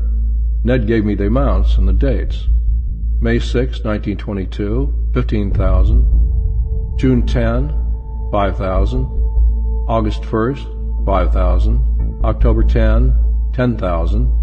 January 3rd, 1923, 12,500. $47,500. Somebody was getting fat off of him. The local managers of the telegraph companies raised the usual howl about respecting their patrons' privacy but I got an order from the prosecuting attorney and put a clerk at work on the files of each office. Then I went back to the Marquis Hotel and looked at the old registers. Klain had been there from May 4th to 7th and from October 8th to 15th last year. That checked off two of the dates upon which Grover had made his withdrawals. I had to wait until nearly six o'clock for my information from the telegraph companies, but it was worth waiting for. On the 3rd of last January, Henry Grover had telegraphed $12,500 to Joseph Klain in San Diego. The clerks hadn't found anything on the other dates I had given them, but I wasn't at all dissatisfied. I had Joseph Klain fixed as the man who had been getting fat off Grover. I sent Dick Foley, he is the agency's shadow ace, and Bob Teal, a youngster who will be a world beater someday, over to Klain's hotel. Plant yourselves in the lobby, I told him. I'll be over in a few minutes to talk to Klain, and I'll try to bring him down in the lobby where you can get a good look at him. Then I want him shadowed until he shows up at police headquarters tomorrow. I want to know where he goes and who he talks to. And if he spends much time talking to any one person, or if their conversation seems very important, I want one of you boys to trail the other man to see who he is and what he does. If Klain tries to blow town, grab him and have him thrown in the can. But I don't think he will. I gave Dick and Bob time enough to get themselves placed and then went to the hotel. Klain was out, so I waited. He came in a little after eleven, and I went up to his room with him. I didn't ham and haw, but came out cold turkey. All the signs point to Grover's having been blackmailed. Do you know anything about it? No, he said. Grover drew a lot of money out of his banks at different times. You got some of it, I know, and I suppose you got most of it. What about it? He didn't pretend to be insulted or even surprised by my talk. He smiled a little grimly, maybe, but as if he thought it the most natural thing in the world, and it was, at that, for me to suspect him. I told you that me and Henny were pretty chummy, didn't I? We ought to know that all us fellows that fool with the bang tails have our streaks of bad luck. Whenever I'd got up against it, I'd hit Henny up for a stake, like at Tijuana last winter when I got into a flock of bad breaks. Henny lent me twelve or fifteen thousand and I got back on my feet again. I've done that often. He ought to have some of my letters and wires in his stuff. If you look through his things, you'll find them. I didn't pretend that I believed him. Suppose you drop into police headquarters at nine in the morning, and we'll go over everything with the city dicks, I told him. And then to make my play stronger, I wouldn't make it much later than nine. They might be out looking for you. Ah, uh-huh. was all the answer I got. I got back to the agency and planted myself within reach of a telephone waiting for word from Dick and Bob. I thought I was sitting pretty. Klain had been blackmailing Grover. I didn't have a single doubt of that. And I didn't think he'd have been very far away when Grover was killed. That woman alibi of his sounded all wrong. But the bloody fingerprints were not Klain's, unless the Police Identification Bureau had pulled an awful boner, and the man who had left the prints was the bird I was setting my cap for. Klain had let three days pass between the murder and his appearance at headquarters. The natural explanation for that would be that his partner, the actual murderer, had needed nearly that much time to put himself in the clear. My present game was simple. I had stirred Klain up with the knowledge that he was still suspected, hoping that he would have to repeat whatever precautions were necessary to protect his accomplice in the first place. He had taken three days then. I was giving him about nine hours now. Time enough to do something, but not too much time hoping that he would have to hurry things along and that in his haste he would give Dick and Bob a chance to turn up his partner, the owner of the fingers that had smeared blood on the knife, the table, and the door. At a quarter to one in the morning, Dick telephoned that Klain had left the hotel a few minutes behind me, had gone to an apartment house on Polk Street, and was still there. I went up to Polk Street and joined Dick and Bob. They told me that Klain had gone in apartment number 27, and that the directory in the vestibule showed this apartment was occupied by George Farr. I stuck around with the boys until two o'clock when I went home for some sleep. At seven I was with him again and was told that our man had not appeared yet. It was a little after eight when he came out and turned down Geary Street, with the boys trailing him, while I went into the apartment house for a talk with the manager. She told me that Farr had been living there for four or five months, lived alone, and was a photographer by trade, with a studio on Market Street. I went up and rang his bell. He was a husky of thirty or thirty-two, with bleary eyes that looked as if they hadn't had much sleep that night. I didn't waste any time with him. I'm from the Continental Detective Agency, and I am interested in Joseph Klain. What do you know about him? He was wide awake now. Nothing. Nothing at all? No, sullenly. Do you know him? No. What can you do with a bird like that? Farr? I said. I want you to go down to headquarters with me. He moved like a streak, and his sullen manner had me a little off my guard, but I had turned my head in time to take the punch above my ear instead of on the chin. At that, it carried me off my feet, and I wouldn't have bet a nickel that my skull wasn't dented, but luck was with me, and I fell across the doorway, holding the door open, and managed to scramble up, stumble through some rooms, and catch one of his feet as it was going through the bathroom window to join its mate on the fire escape. I got a split lip and a kicked shoulder in the scuffle, but he behaved after a while. I didn't stop to look at his stuff. That could be done more regularly later, but put him in a taxicab and took him to the Hall of Justice. I was afraid that if I waited too long, Klain would take a run out on me.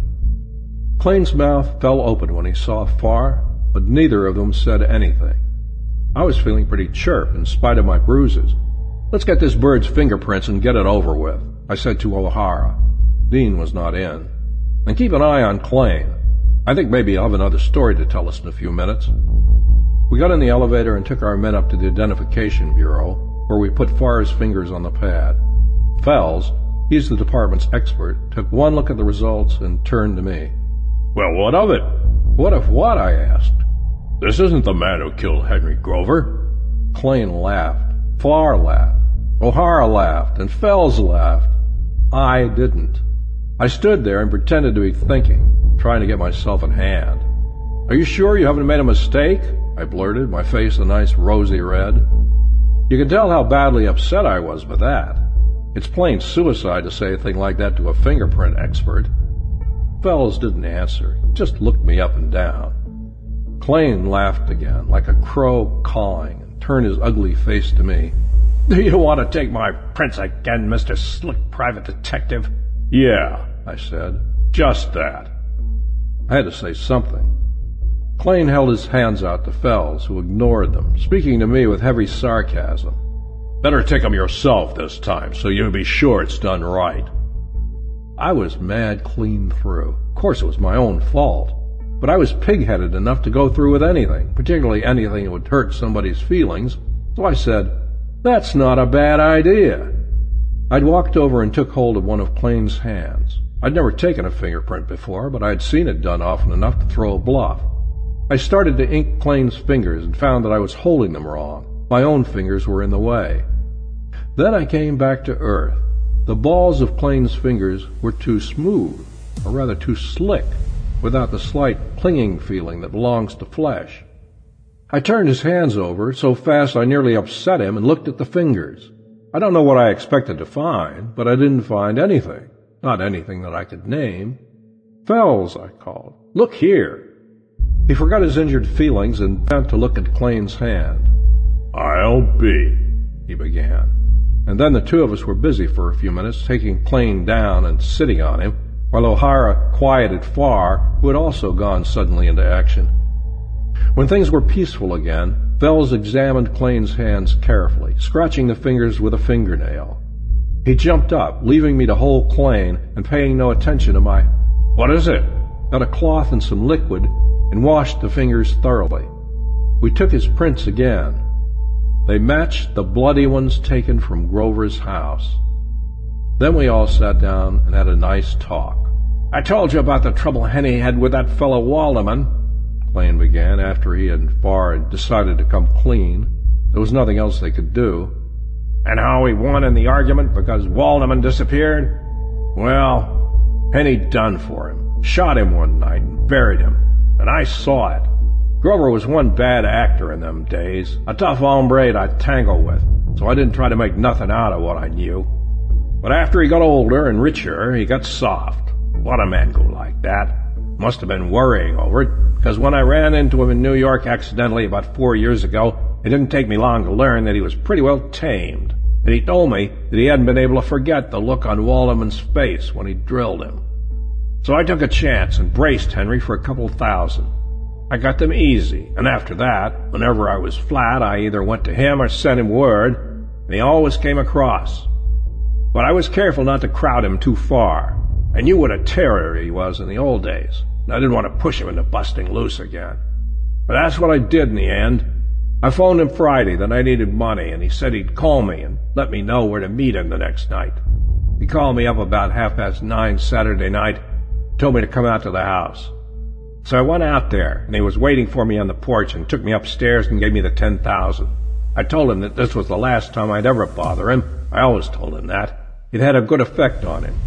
Naturally, I wanted to get away as soon as I had the money, but he must have felt sort of talkative for a change, because he kept me there for half an hour or so, gassing about men we used to know up in the province. After a while, I began to get nervous. He was getting a look in his eyes like he used to have when he was young. And then all of a sudden he flared up and tied into me. He had me by the throat and was bending me back across the table when my hand touched that brass knife. It was either me or him. So I let him have it where it could do the most good. I beat it then and went back to the hotel. Newspapers were all full of it next day. Had a whole lot of stuff about bloody fingerprints. That gave me a jolt. I didn't know nothing about fingerprints, and there I'd left them all over the dump. And then I got to worrying over the whole thing, and it seemed like Henny must have had my name written down somewheres among his papers, and maybe it saved some of my letters or telegrams, though they were written in careful enough language. Anyway, I figured the police would want to be asking me some questions sooner or later. There I'd be with fingers that fit the bloody prints and nothing for what Farr calls a alibi. That's when I thought of Farr. I had his address and I knew he'd been a fingerprint sharp at the East, so I decided to take a chance on him. I went to him and told him the whole story, and between us we figured out what to do. He said he'd dope my fingers, and I was to come here and tell the story we'd fixed up and have my fingerprints taken, and then I'd be safe no matter what leaked out about me and Henny. So he smeared up the fingers and told me to be careful not to shake hands with anybody or touch anything, and I came down here and everything went like three of a kind. Then that little fat guy, meaning me, came around to the hotel last night and as good as told me that he thought I had done for Henny and that I'd better come down here this morning. I beat it for Farr's right away to see whether I had to run for it or sit tight, and Farr's said sit tight. So I stayed there all night, and he fixed up my hands this morning. That's my yarn. Phels turned to Farr.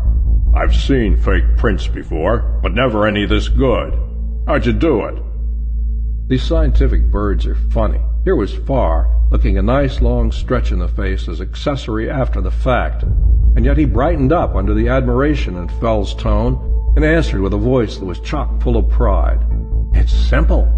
I got hold of a man whose prints I knew weren't in any police gallery.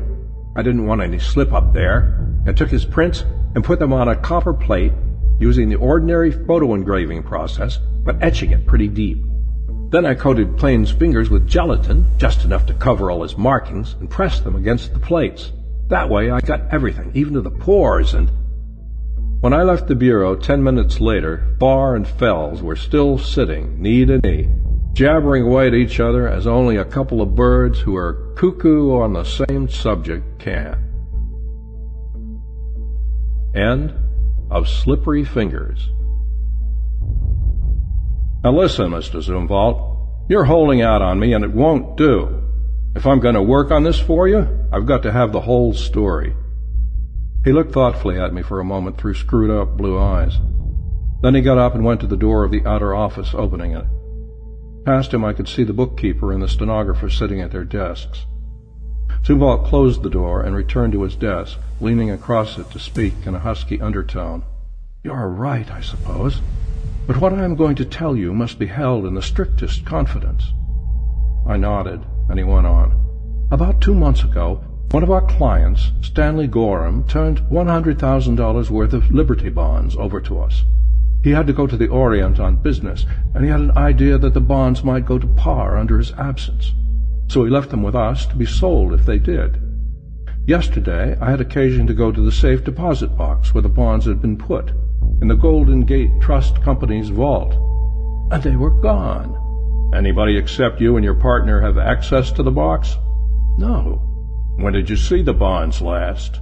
They were in the box the Saturday before Dan left, and one of the men on duty in the vault told me that Dan was there the following Monday. All right. Now let me see if I've got it all straight. Your partner, Daniel Rathbone, was supposed to leave for New York on the 27th of last month, Monday, to meet an R.W. Dupuy. But Rathbone came into the office that day with his baggage and said that important personal affairs made it necessary for him to postpone his departure, that he had to be in San Francisco the following morning. But he didn't tell you what that personal business was. You and he had some words over the delay, as you thought it important that he keep the New York engagement on time.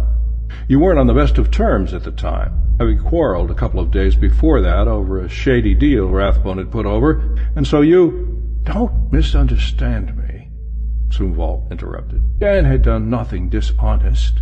It was simply that he had engineered several transactions that, well, I thought he had sacrificed ethics to profits. I see. Anyhow, starting with your argument over his not leaving for New York that day, you and he wound up by dragging in all of your differences and practically decided to dissolve partnership as soon as it could be done. The argument was concluded in your house out on 14th Avenue, and as it was rather late by then, and he had checked out of his hotel before he had changed his mind about going to New York, he stayed there with you that night. That's right, Zumwalt explained. I have been living at a hotel since Mrs. Zumwalt has been away. But Dan and I went out to the house because it gave us the utmost privacy for our talk, and when we finished, it was so late that we remained there.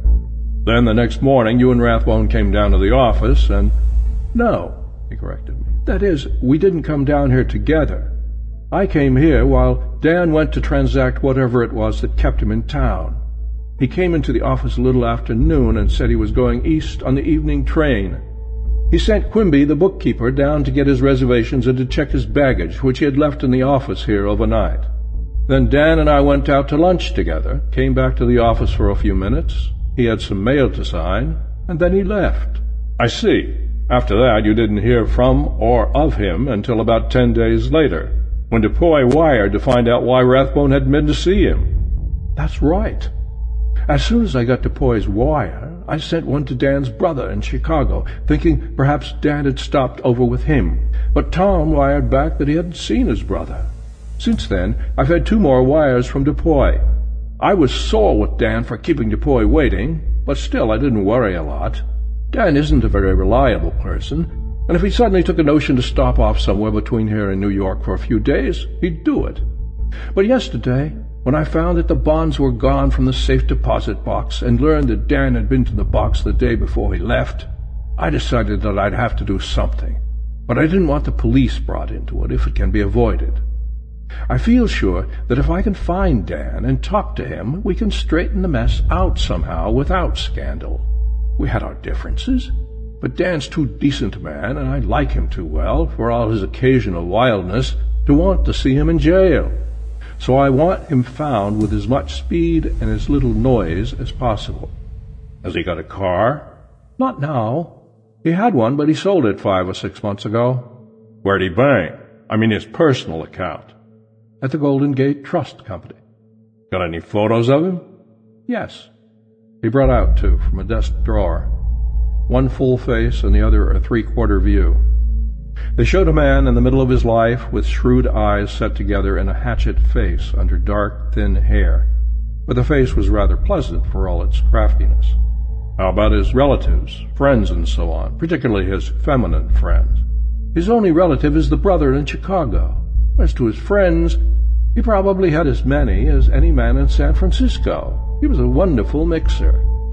Recently, he has been on very good terms with a Mrs. Earnshaw, the wife of a real estate agent. She lives on Pacific Street, I believe. I don't know just how intimate they were, but he used to call her up on the phone frequently, and she called him here nearly every day. Then there is a girl named Eva Duthie, a cabaret entertainer, who lives in the 1100 block of Bush Street. And there were probably others, too, but I know of only those two. Have you looked through his stuff here? Yes, but perhaps you'd like to look for yourself. He led me into Rathbone's private office, a small box of a room just large enough for a desk, a filing cabinet, and two chairs, with doors leading into the corridor, the outer office, and zoo vaults. While I'm looking around, you might get me a list of the serial numbers of the missing bonds, I said. They probably won't help us right away, but we can get the Treasury Department to let us know when the coupons come in and from where. I didn't expect to find anything in Rathbone's office, and I didn't. Before I left, I questioned the stenographer and the bookkeeper. They already knew that Rathbone was missing, but they didn't know that the bonds were gone, too. The girl, Mildred Narbert was her name, said that Rathbone had dictated a couple of letters to her on the 28th, the day he left for New York, both of which had to do with the partner's business, and told her to send Quimby to check his baggage and make his reservations. When she returned from lunch, he had typed the two letters and taken them in for him to sign, catching him just as he was about to leave. John Quimby, the bookkeeper, described the baggage he had checked. Two large pigskin bags and a Cordovan Gladstone bag. Having a bookkeeper's mind, he had remembered the numbers of the berth he had secured for Rathbone on the evening train, lower 4, car 8. Quimby had returned with the checks and tickets while the partners were out at luncheon and had put them on Rathbone's desk. At Rathbone's hotel, I was told that he had left on the morning of the 27th, giving up his room, but leaving his two trunks there, as he intended living there after his return from New York in three or four weeks. The hotel people could tell me little worth listening to, except that he had left in a taxicab.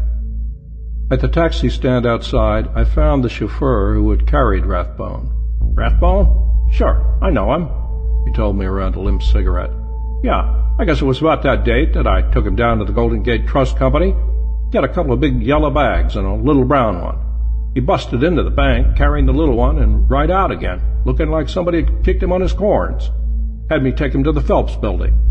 The offices of Rathbone and Zumwalt were in that building, and didn't give me a jit over my fare. At the Golden Gate Trust Company, I had to plead and talk a lot, but they finally gave me what I wanted. Rathbone had drawn out his account a little less than $5,000 on the 26th of the month, the Saturday before he left town. From the trust company, I went down to the ferry building baggage rooms and cigared myself in to a look at the records for the 28th. Only one lot of three bags had been checked to New York that day. I telegraphed the numbers and Rathbone's description to the agency's New York office, instructing them to find the bags and, through them, find him. Up in the Pullman Company's offices, I was told that Car 8 was the through car, and they could let me know within a couple of hours whether Rathbone had occupied his berth all the way to New York. On my way up to the 1100 block of Bush Street, I left one of Rathbone's photographs with a photographer, with a rush order for a dozen copies. I found Eva Duthie's apartment after about five minutes of searching vestibule directories and got her out of bed. She was an undersized blonde girl of somewhere between 19 and 29, depending upon whether you judged by her eyes or by the rest of her face. I haven't seen or heard from Mr. Rathbone for nearly a month, she said. I called him at his hotel the other night, at a party I wanted to ring him in on, but they told me he was out of town and wouldn't be back for a week or two. Then in answer to another question, Yes, we were pretty good friends, but not especially thick. You know what I mean? We had a lot of fun together. But neither of us meant anything to the other outside of that. Dan is a good sport, and so am I. Mrs. Earnshaw wasn't so frank, but she had a husband, and that makes a difference. She was a tall, slender woman, as dark as a gypsy, with a haughty air and a nervous trick of chewing her lower lip. We sat in a stiffly furnished room, and she stalled me for about fifteen minutes until I came out flat-footed with her. It's like this, Mrs. Earnshaw, I told her. Mr. Rathbone has disappeared, and we are going to find him. You're not helping me, and you're not helping yourself. I came here to get what you know about him. I could have gone around asking a lot of questions among your friends, and if you don't tell me what I want to know, that's what I'll have to do. And while I'll be as careful as possible, still there's bound to be some curiosity aroused, some wild guesses, and some talk. I'm giving you a chance to avoid all that. It's up to you. You are assuming, she said coldly, that I have something to hide. I'm not assuming anything. I'm hunting for information about Daniel Rathbone. She bit her lip on that for a while, and then the story came out bit by bit, with a lot in it that wasn't any too true, but straight enough in the long run. Stripped of the stuff that wouldn't hold water, it went like this. She and Rathbone had planned to run away together. She had left San Francisco on the 26th, going directly to New Orleans. He was to leave the next day, apparently for New York, but he was to change trains somewhere in the Middle West and meet her in New Orleans. From there they were to go by boat to Central America. She pretended ignorance of his designs upon the bonds. Maybe she hadn't known. Anyhow, she had carried out her part of the plan, but Rathbone had failed to show up in New Orleans. She hadn't shown much care in covering her trail, and private detectives employed by her husband had soon found her. Her husband had arrived in New Orleans, and apparently not knowing that there was another man in the deal, had persuaded her to return home. She wasn't a woman to take kindly to the jilting Rathbone had handed her, so she hadn't tried to get in touch with him or to learn what had kept him from joining her. Her story rang true enough, but just to play safe, I put out a few feelers in the neighborhood, and what I learned seemed to verify what she had told me.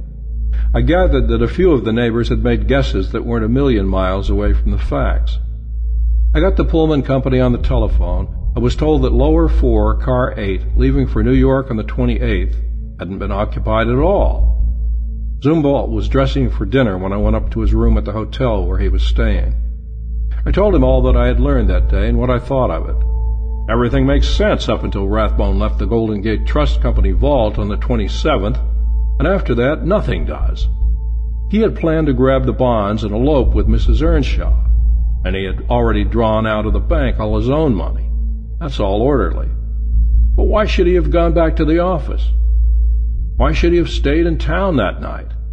What was the important business that held him? Why should he have ditched Mrs. Earnshaw? Why didn't he use his reservations at least part of the way across the country as he had planned? False trail, maybe, but a rotten one. There's nothing to do, Mr. Zumwalt, but to call in the police and the newspapers and see what publicity and a nationwide search will do for us. But that means jail for Dan with no chance to quietly straighten the matter up, he protested. It does, but it can't be helped. And remember, you've got to protect yourself. You're his partner. While not criminally responsible, you are financially responsible for his actions. You've got to put yourself in the clear. He nodded reluctant agreement, and I grabbed the telephone. For two hours I was busy giving all the dope we had to the police, and as much as we wanted published to the newspapers, who luckily had photographs of Rathbone, taken a year before when he had been named as correspondent in a divorce suit. I sent off three telegrams, one to New York asking that Rathbone's baggage be opened as soon as the necessary authority could be secured. If he hadn't gone to New York, the baggage should be waiting at the station. One to Chicago, asking that Rathbone's brother be interviewed and then shadowed for a few days. And one to New Orleans, to have the city searched for him. Then I headed for home and bed. News was scarce, and the papers the next day had Rathbone spread out all over the front pages, with photographs and descriptions and wild guesses and wilder clues that had materialized somehow within the short space between the time the newspapers got the story and the time they went to press.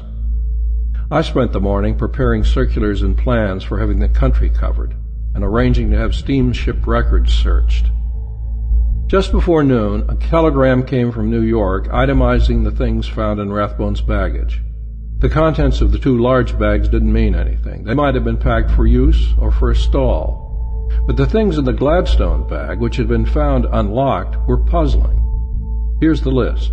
Two suits silk pajamas, four silk shirts, eight linen collars, four suits underwear, six neckties, six pairs socks, eighteen handkerchiefs, one pair military brushes, one comb, one safety razor, one tube shaving cream, one shaving brush, one toothbrush, one tube toothpaste, one can talcum powder, one bottle hair tonic, one cigar case holding 12 cigars, one 32 Colts revolver, one map of Honduras, one Spanish English dictionary, two books postage stamps, one pint Scotch whiskey, and one manicure set. Zumwalt, his bookkeeper, and his stenographer were watching two men from headquarters search Rathbone's office when I arrived there.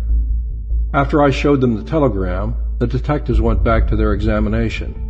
What's the significance of that list? Zumwalt asked. It shows there's no sense to the thing the way it now stands, I said.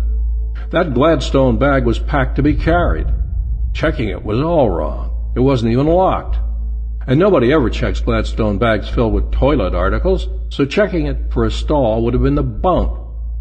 Maybe he checked it as an afterthought to get rid of it when he found he wasn't going to need it, but what could have made it unnecessary to him? Don't forget that it's apparently the same bag he carried into the Golden Gate Trust Company vault when he went for the bonds. Damned if I can dope it.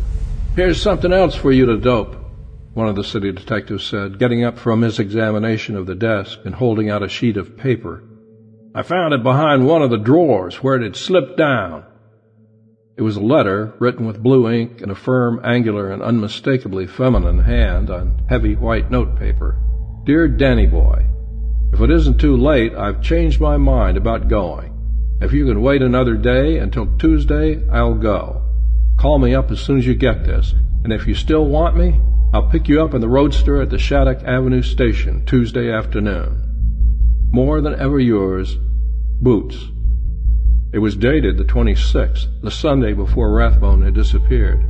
That's the thing that made him lay over another day and made him change his plans, one of the police detectives said. I guess we'd better run over to Berkeley, see what we can find at the Shattuck Avenue station. Mr. Zumwalt, I said when he and I were alone in his office, how about this stenog of yours? He bounced up from his chair and his face turned red. What about her? Is she?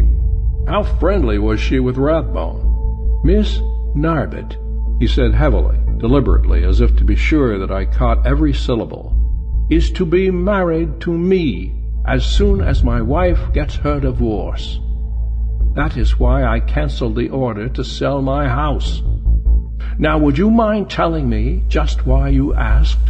Just a random guess, I lied, trying to soothe him. I don't want to overlook any bets, but now that's out of the way. It is. He was still talking deliberately. And it seems to me that most of your guesses have been random ones. If you will have your office send me a bill for your services to date, I think I can dispense with your help. Just as you say. But you'll have to pay for a full day today, so if you don't mind, I'll keep on working at it till night. Very well. But I am busy, and you needn't bother about coming in with any reports. All right, I said and bowed myself out of the office, but not out of the job. That letter from Boots had not been in the desk when I searched it. I had taken every drawer out and even tilted the desk to look under it. The letter was a plant. And then again, maybe Zumwalt had given me the air because he was dissatisfied with the work I had done and peeved at my question about the girl, and maybe not. Suppose, I thought, walking up Market Street, bumping shoulders and stepping on people's feet, the two partners were in this thing together. One of them would have to be the goat, and that part had fallen to Rathbone. Zumwalt's manner and actions since his partner's disappearance fit that theory well enough. Employing a private detective before calling in the police was a good play. In the first place, it gave him the appearance of innocence. Then the private sleuth would tell him everything he learned, every step he took, giving Zumwalt an opportunity to correct any mistakes or oversights in the partner's plans before the police came into it, and if the private detective got on dangerous ground, he could be called off. And suppose Rathbone was found in some city where he was unknown, and that would be where he'd go, Zumwalt would volunteer to go forward to identify him. He would look at him and say, No, that's not him. Rathbone would be turned loose, and that would be the end of that trail. This theory left the sudden change in Rathbone's plans unaccounted for but it made his return to the office on the afternoon of the 27th more plausible. He had come back to confer with his partner over that unknown necessity for the change, and they had decided to leave Mrs. Earnshaw out of it. Then they had gone to Zumwalt's house. For what? And why had Zumwalt decided not to sell the house? And why had he taken the trouble to give me an explanation? Could they have cached the bonds there? Look at the house wouldn't be a bad idea. I telephoned Bennett at the Oakland Police Department. Do me a favor, Frank. Call Zumwalt on the phone. Tell him you've picked up a man who answers Rathbone's description to a T, and ask him to come over and take a look at him. When he gets there, stall him as long as you can, pretending the man is being fingerprinted and measured or something like that, and then tell him you've found the man isn't Rathbone and that you're sorry to have brought him over there and so on. If you only hold him for half or three quarters of an hour, it will be enough. It will take him more than half an hour traveling each way. Thanks. I stopped in at the office, stuck a flashlight in my pocket, and headed for 14th Avenue. Zumwalt's house was a two-story, semi-detached one, and the lock on the front door held me up about four minutes. A burglar would have gone through it without checking his stride.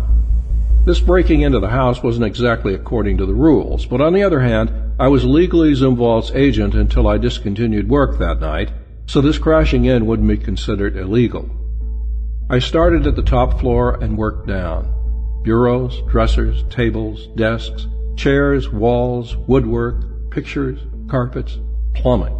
I looked at everything that was thick enough to hold paper. I didn't take things apart, but it's surprising how speedily and how thoroughly you can go through a house when you're in training. I found nothing in the house itself, so I went down into the cellar. It was a large cellar and divided in two. The front part was paved with cement and held a full coal bin, some furniture, some canned goods, and a lot of odds and ends of housekeeping accessories. The rear division, behind a plaster partition where the steps ran down from the kitchen, was without windows and illuminated only by one swinging electric light, which I turned on. A pile of lumber filled half the space. On the other side, barrels and boxes were piled up to the ceiling. Two sacks of cement lay beside them, and in another corner was a tangle of broken furniture. The floor was of hard dirt. I turned to the lumber pile first. I wasn't in love with the job ahead of me. moving the pile away and then back again. But I needn't have worried. A board rattled behind me, and I wheeled to see Zumwalt rising from behind a barrel and scowling at me over a black automatic pistol.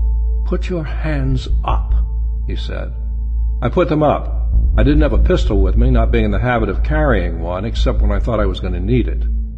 But it would have been all the same if I'd had a pocket full of them. I don't mind taking chances, but there's no chance when you're looking into the muzzle of a gun that a determined man is holding on you. So I put my hands up, and one of them brushed against the swinging light bulb. I drove my knuckles into it. As the cellar went black, I threw myself backward into one side. Zumwalt's gun streaked fire. Nothing happened for a while. I found that I had fallen across the doorway that gave to the stairs and front cellar. I figured that I couldn't move without making a noise that would draw lead, so I lay still.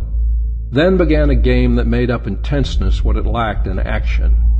The part of the cellar where we were was about 20 by 20 feet and blacker than a new shoe.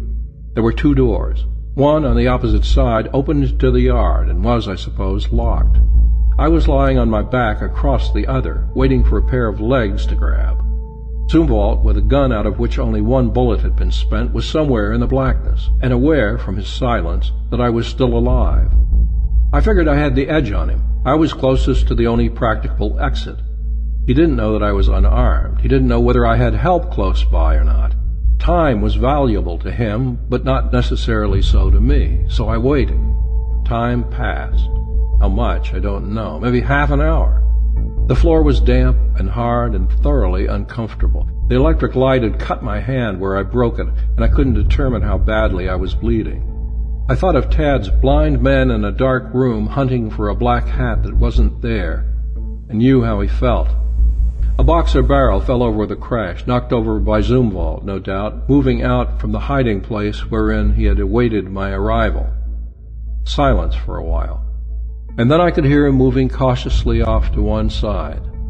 Without warning, two streaks from his pistol sent bullets into the partition somewhere above my feet. I wasn't the only one who was feeling the strain. Silence again, and I found that I was wet and dripping with perspiration. Then I could hear his breathing, but I couldn't determine whether he was nearer or was breathing more heavily. A soft, sliding, dragging across the dirt floor. I pictured him crawling awkwardly on his knees in one hand, the other hand holding the pistol out ahead of him, the pistol that would spit fire as soon as its muzzle touched something soft. And I became uneasily aware of my bulk. I am thick through the waist, and there in the dark it seemed to me that my paunch must extend almost to the ceiling, a target that no bullet could miss. I stretched my hands out toward him and held them there. If they touched him first, I'd have a chance. He was panting harshly now, and I was breathing through a mouth that was stretched as wide as it would go, so there would be no rasping of the large quantities of air I was taking in and letting out. Abruptly he came.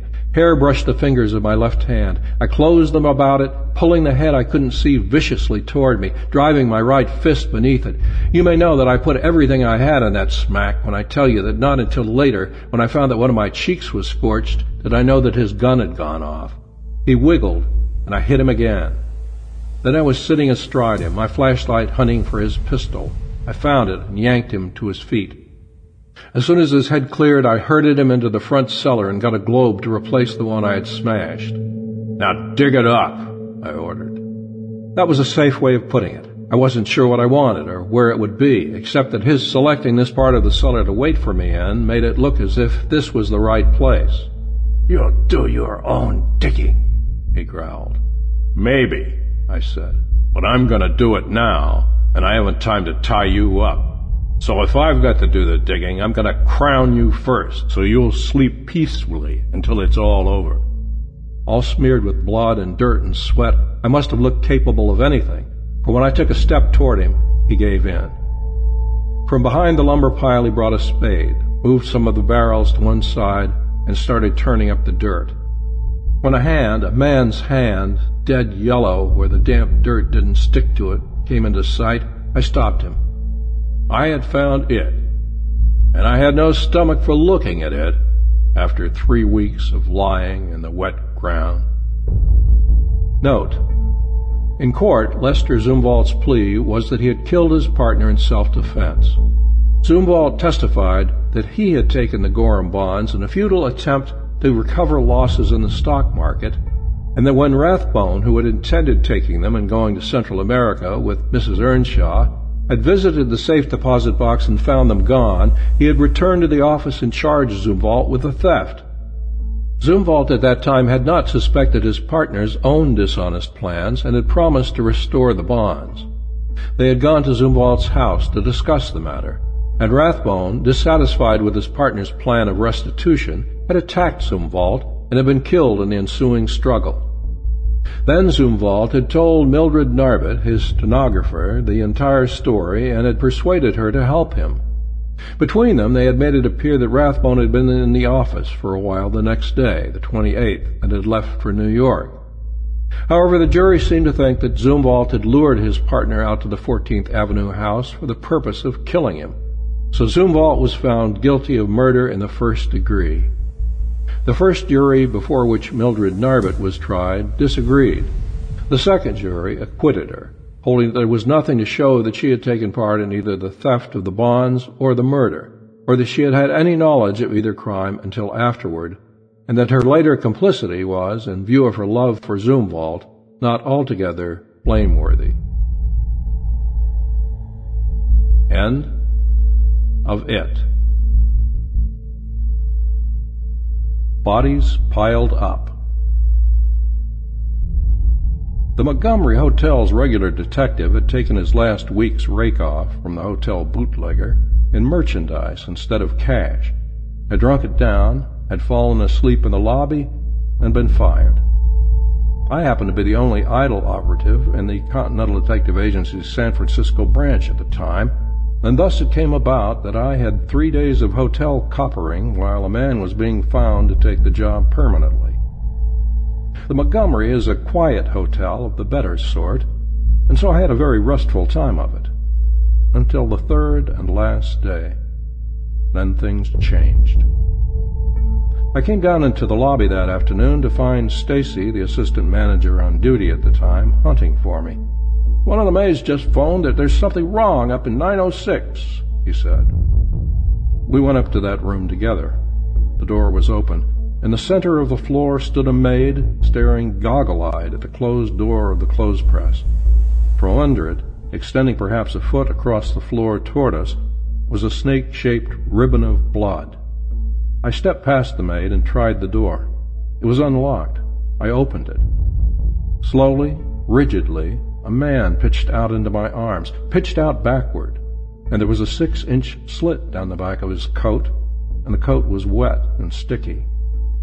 That wasn't altogether a surprise. The blood on the floor had prepared me for something of the sort. But when another followed him, facing me, this one, with a dark, distorted face, I dropped the one I had caught and jumped back. And as I jumped, a third man came tumbling out after the others. From behind me came a scream and a thud as the maid fainted. I wasn't feeling any too steady myself. I'm no sensitive plant, and I've looked at a lot of unlovely sights in my time, but for weeks afterward I could see those three dead men coming out of that clothes press to pile up at my feet, coming out slowly, almost deliberately, in a ghastly game of follow your leader. Seeing them, you couldn't doubt that they were really dead, Every detail of their falling, every detail of the heap in which they now lay, had a horrible certainty of lifelessness in it. I turned to Stacy, who, deathly white himself, was keeping on his feet only by clinging to the foot of the brass bed. Get the woman out! Get doctors! Police! I pulled the three dead bodies apart, laying them out in a grim row, faces up. Then I made a hasty examination of the room.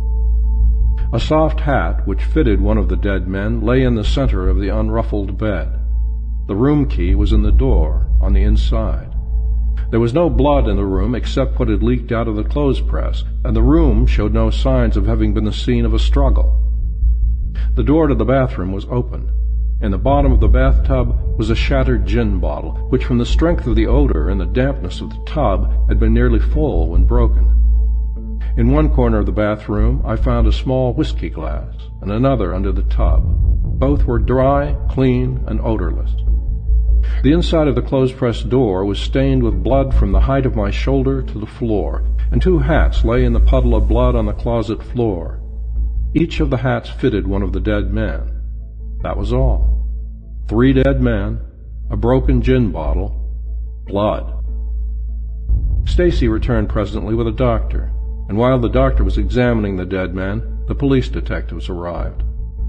The doctor's work was soon done. This man, he said, pointing to one of them, was struck on the back of the head with a small blunt instrument and then strangled.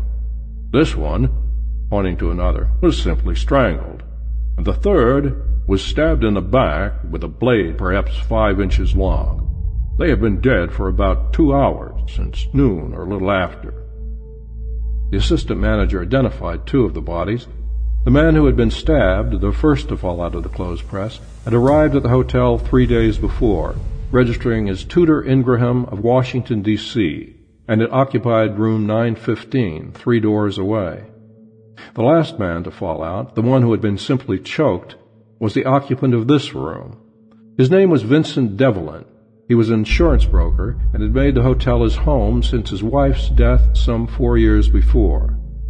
The third man had been seen in Devlin's company frequently, and one of the clerks remembered that they had come into the hotel together at about five minutes after twelve this day.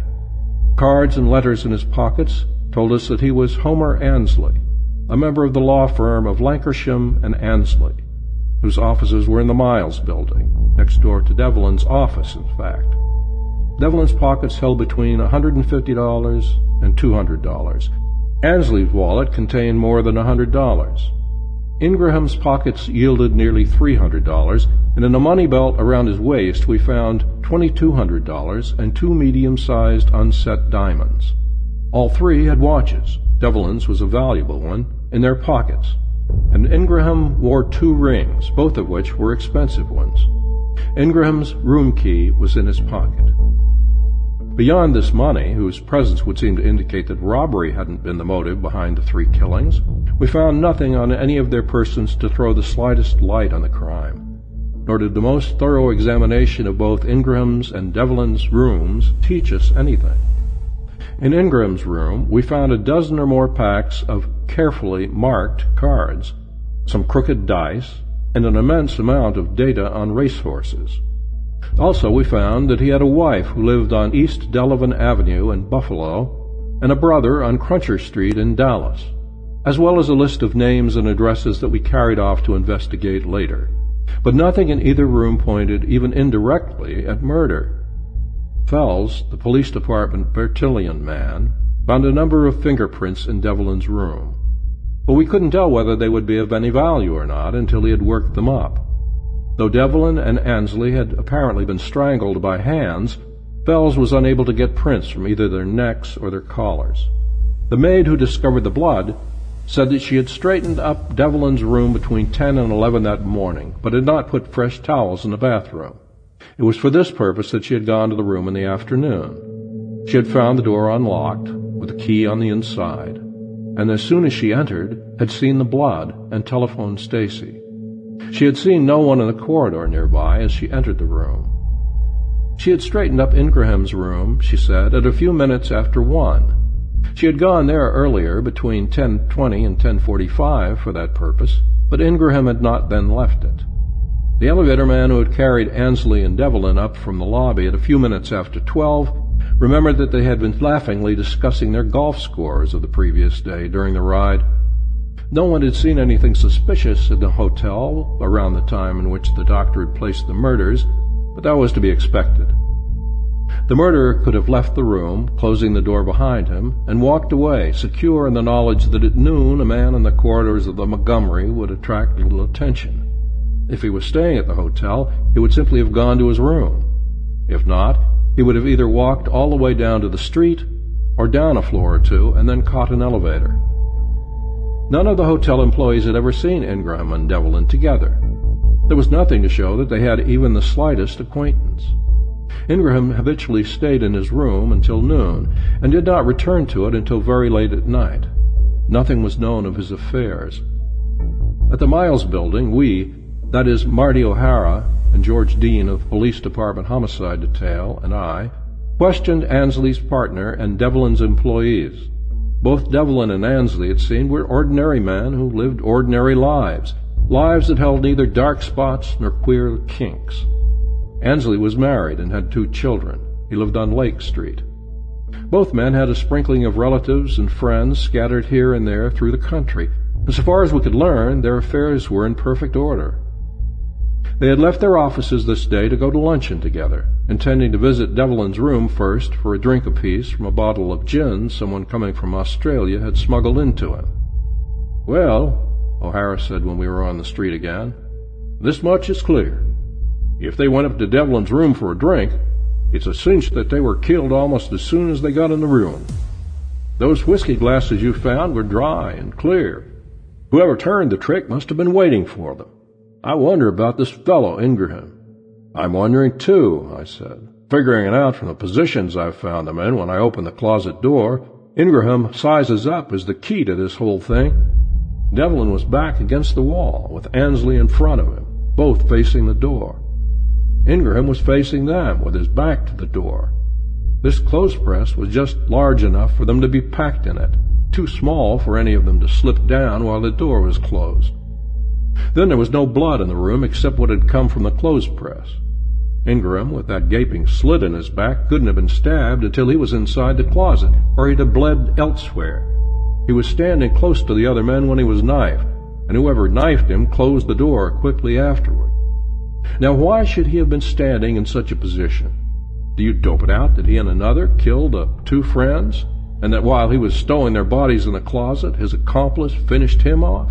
Maybe, Dean said, and that maybe was still as far as we'd gone three days later.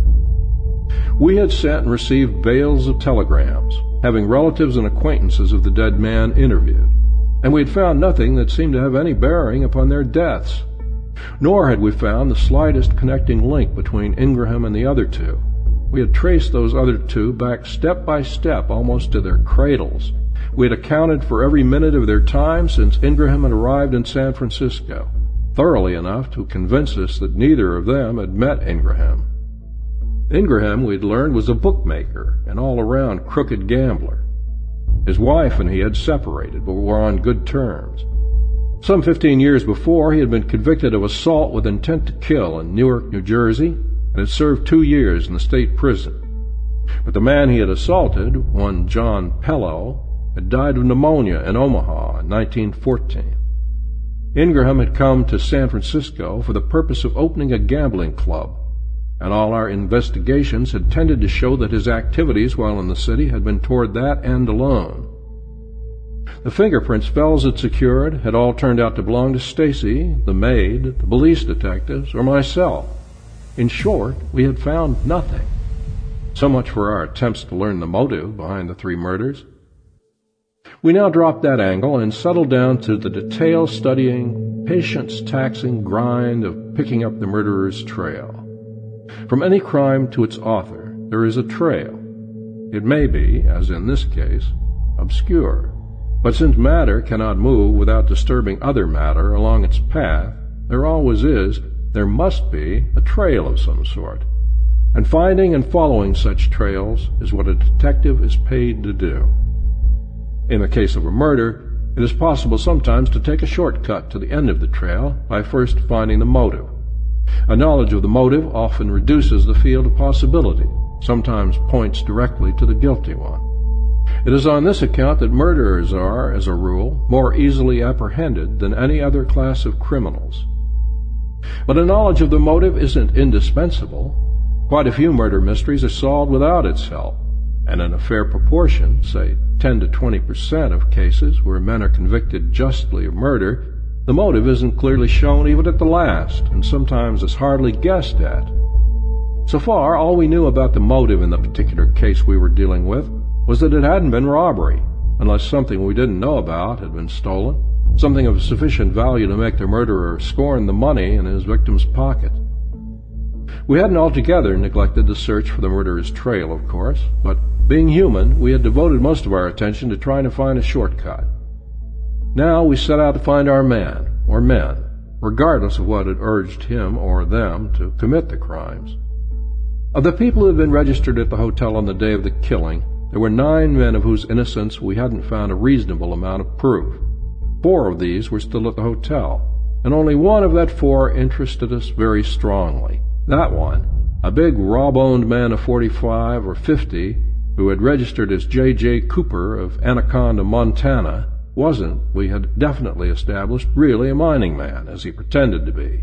And our telegraphic communications with Anaconda failed to show that he was known there. Therefore, we were having him shadowed, with few results. Five men of the nine had departed since the murders, three of them leaving forwarding addresses with a mail clerk. Gilbert Jacquemart had occupied room 946 and had ordered his mail forwarded to him at a Los Angeles hotel.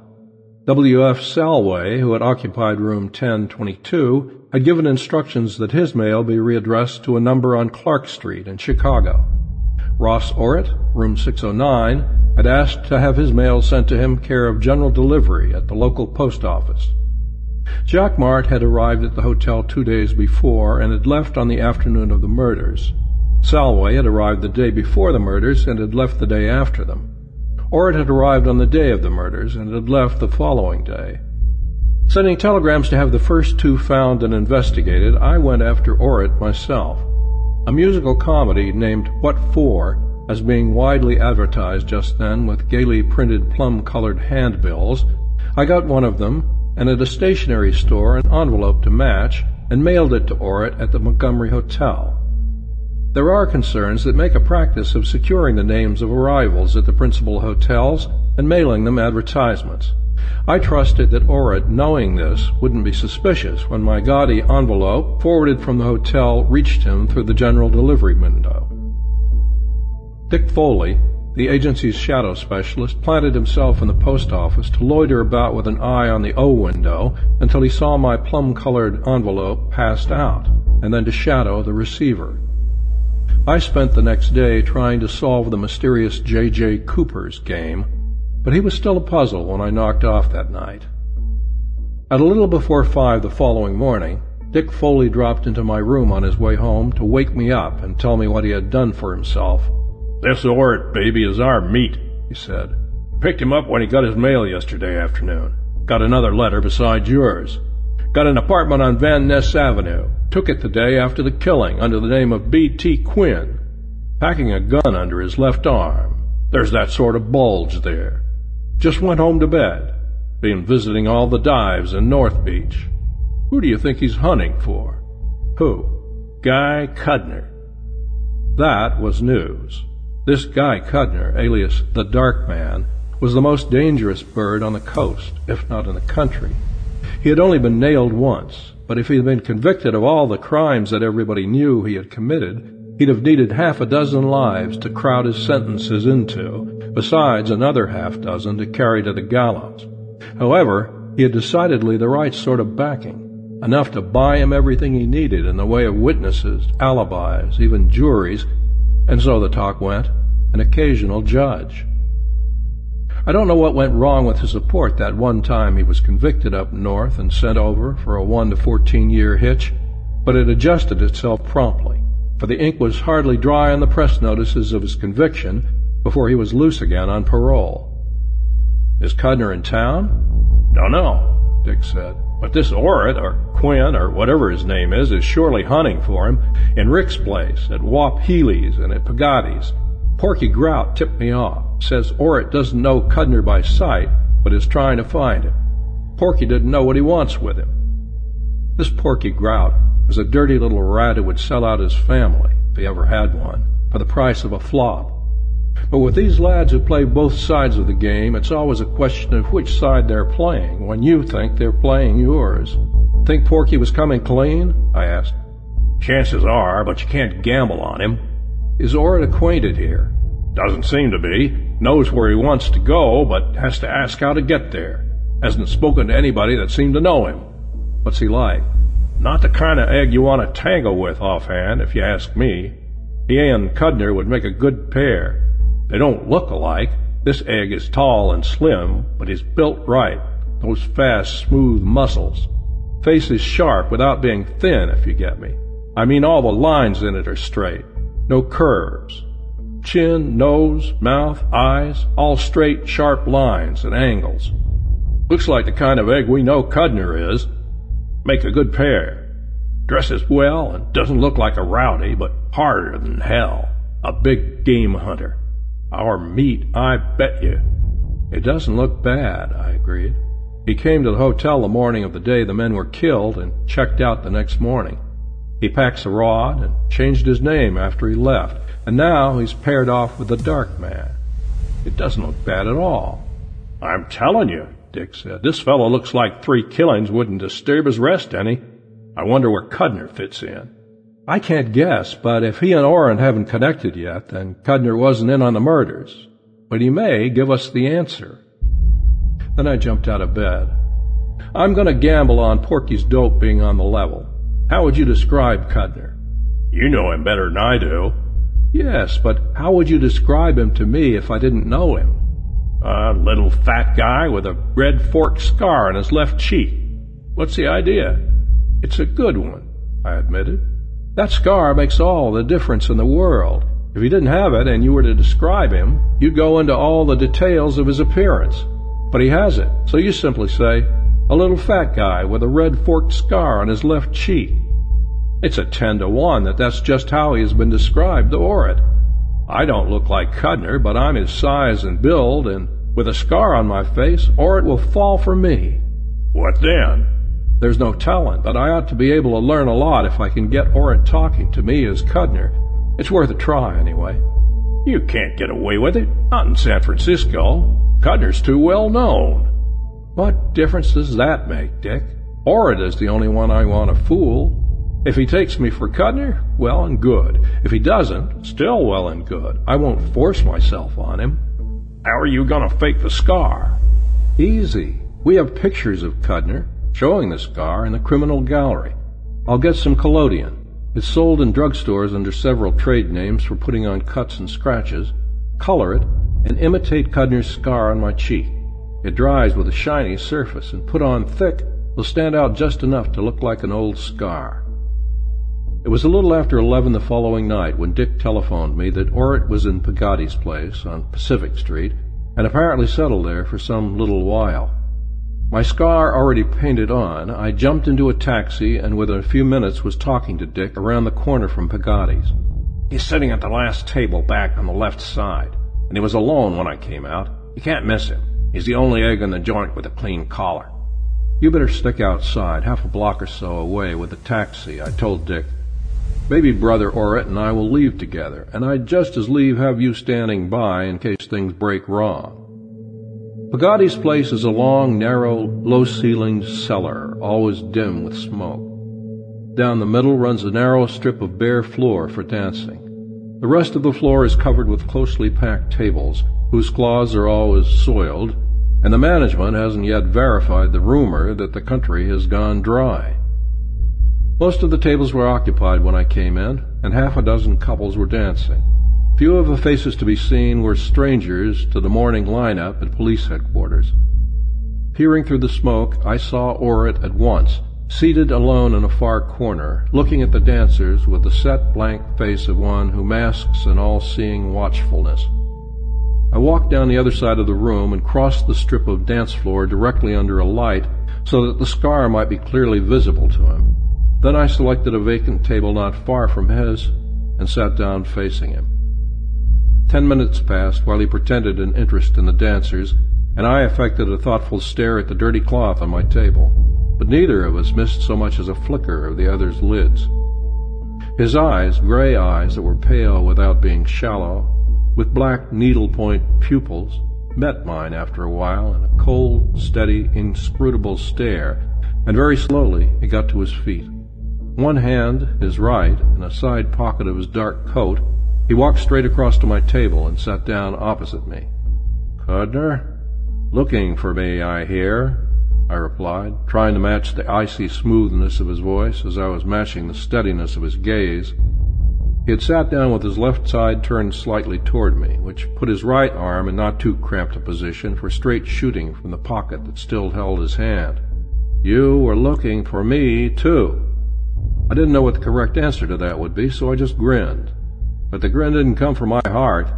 I had, I realized, made a mistake, one that might cost me something before we were done. This bird wasn't hunting for Cudner as a friend, as I had carelessly assumed, but was on the warpath. I saw those three dead men falling out of the closet in room 906.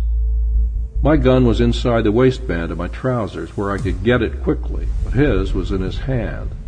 So I was careful to keep my own hands motionless on the edge of the table while I widened my grin. His eyes were changing now, and the more I looked at them, the less I liked them. The gray in them had darkened and grown duller, and the pupils were larger, and white crescents were showing beneath the gray. Twice before I had looked into eyes such as these, and I hadn't forgotten what they meant the eyes of the congenital killer.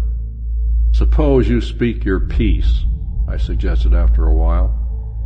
But he wasn't to be beguiled into conversation. He shook his head a mere fraction of an inch, and the corners of his compressed mouth dropped down a trifle. The wide crescents of eyeballs were growing broader, pushing the gray circles up under the upper lids. It was coming and there was no use waiting for it. I drove a foot at his shins under the table, and at the same time pushed the table into his lap and threw myself across it. The bullet from his gun went off to one side. Another bullet, not from his gun, thudded into the table that was upended between us. I had him by the shoulders when the second shot from behind took him in the left arm, just below my hand. I let go then and fell away, rolling over against the wall and twisting around to face the direction from which the bullets were coming. I twisted around just in time to see, jerking out of sight behind a corner of the passage that gave to a small dining room, Guy Cudner's scarred face. And as it disappeared, a bullet from Orrit's gun splattered the plaster from the wall where it had been.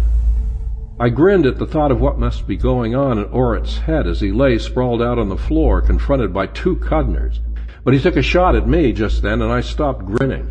Luckily, he had to twist around to fire at me, putting his weight on his wounded arm, and the pain made him wince, spoiling his aim. Before he had adjusted himself more comfortably, I had scrambled on hands and knees to Pigatti's kitchen door, only a few feet away, and had myself safely tucked out of range behind an angle in the wall, all but my eyes and the top of my head, which I risked now so that I might see what went on. Orrit was now ten or twelve feet from me, lying flat on the floor, facing Cudner with a gun in his hand and another on the floor beside him. Across the room, perhaps thirty feet away, Cudner was showing himself around his protecting corner at brief intervals to exchange shots with the man on the floor, occasionally sending one my way. We had the place to ourselves. There were four exits, and the rest of Pigatti's customers had used them all. I had my gun out, but I was playing a waiting game. Cudner, I figured, had been tipped off to Orrit's search for him, and had arrived on the scene with no mistaken idea of the other's attitude. Just what there was between them, and what bearing it had on the Montgomery murders, was a mystery to me, but I didn't try to solve it now. I kept away from the bullets that were flying around as best I could and waited. They were firing in unison. Cudner would show around his corner, both men's weapons would spit, and he would duck out of sight again. Orrit was bleeding about the head now, and one of his legs sprawled crookedly behind him. I couldn't determine whether Cudner had been hit or not. Each had fired eight or perhaps nine shots when Cudner suddenly jumped out into full view, pumping his gun in his left hand as fast as its mechanism would go, the gun in his right hand hanging at his side. Orrit had changed guns and was on his knees now, his fresh weapon keeping pace with his enemies. That couldn't last. Cudner dropped his left-hand gun, and as he raised the other, he sagged forward and went down on one knee. Orrit stopped firing abruptly and fell over on his back, spread out full length. Cudner fired once more, wildly, into the ceiling, and pitched down on his face. I sprang to Orrit's side and kicked both of his guns away. He was lying still, but his eyes were open. Are you Cudner? Oh, is he? He? Good, he said, and closed his eyes. I crossed to where Cudner lay and turned him over on his back. His chest was literally shot to pieces. His thick lips worked, and I put my ear down to them. I got him. Yes, I lied. He's already cold. His dying face twisted into a triumphant grin. Sorry.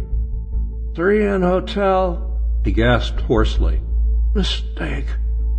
Wrong room. Got one. Had two. Other two protect myself. I. He shuddered and died. A week later, the hospital people let me talk to Orrit. I told him what Cudner had said before he died. That's the way I had doped it out, Orrit said from out of the depths of the bandages in which he was swathed. That's why I moved and changed my name the next day. I suppose you've got it nearly figured out by now, he said after a while. No, I confessed, I haven't. I've an idea what it was all about, but I could stand having a few details cleared up. I'm sorry I can't clear them up for you, but I got to cover myself up. I'll tell you a story, though, and it may help you. Once upon a time there was a high-class crook, what the newspapers call a mastermind. Came a day when he found he had accumulated enough money to give up the game and settle down as an honest man. But he had two lieutenants, one in New York and one in San Francisco, and they were the only men in the world who knew he was a crook. And besides that, he was afraid of both of them. So he thought he'd rest easier if they were out of the way. And it happened that neither of these lieutenants had ever seen the other. So this mastermind convinced each of them that the other was double-crossing him and would have to be bumped off for the safety of all concerned, and both of them fell for it. The New Yorker went to San Francisco to get the other, and the San Franciscan was told that the New Yorker would arrive on such and such a day and would stay at such and such a hotel. The mastermind figured out there was an even chance of both men passing out when they met, and he was nearly right at that but he was sure that one would die. And then, even if the other missed hanging, there would be only one man left for him to dispose of later. There weren't as many details in the story as I would like to have, but it explained a lot. How do you figure out Cudner's getting into the wrong room? I asked. That was funny. Maybe it happened like this. My room was 609, and the killing was done in 906. Suppose Cudner went to the hotel on the day he knew I was due and took a quick slant at the register. He wouldn't want to be seen looking at it if he could avoid it, and so he didn't turn it around, but flashed a look at it as it lay, facing the desk. When you read numbers of three figures upside down, you have to transpose them in your head to get them straight, like one, two, three. You'd get that three, two, one, and then turn them around in your head. That's what Cudner did with mine. He was keyed up, of course, thinking of the job ahead of him, and he overlooked the fact that 609 upside down still reads 609 just the same. So he turned it around and made it 906. Devlin's room. That's how I doped it, I said, and I reckon it's about right. And then he looked at the key rack and saw that 906 wasn't there so he thought he might just as well get his job done right then, when he could roam the hotel corridors without attracting attention. Of course, he may have gone up to the room before Ansley and Devlin came in and waited for them, but I doubt it.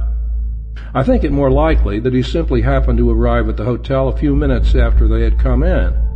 Ansley was probably alone in the room when Cudner opened the unlocked door and came in, Devlin being in the bathroom getting the glasses. Ansley was about your size and age, and close enough in appearance to fit a rough description of you. Cudner went for him, and then Devlin, hearing a scuffle, dropped the bottle and glasses and rushed out and got his. Cudner, being the sort he was, would figure that two murders were no worse than one, and he wouldn't want to leave any witnesses around. Then that is probably how Ingram got into it. He was passing on his way from his room to the elevator and perhaps heard the racket and investigated. And Cudner put a gun in his face and made him stow the two bodies in the clothes press. And then he stuck his knife in Ingram's back and slammed the door on him. That's about the... An indignant nurse descended on me from behind and ordered me out of the room, accusing me of getting her patient excited. Orrit stopped me as I turned to go. Keep your eye on the New York dispatches, he said and maybe you'll get the rest of the story. It's not over yet. Nobody has anything on me out here. The shooting in Pigatti's was self-defense, as far as I'm concerned. And as soon as I'm on my feet again and can get back east, there's going to be a mastermind holding a lot of lead. That's a promise. I believed him. End of Bodies Piled Up. End of Five Continental Op Stories by Dashiell Hammett.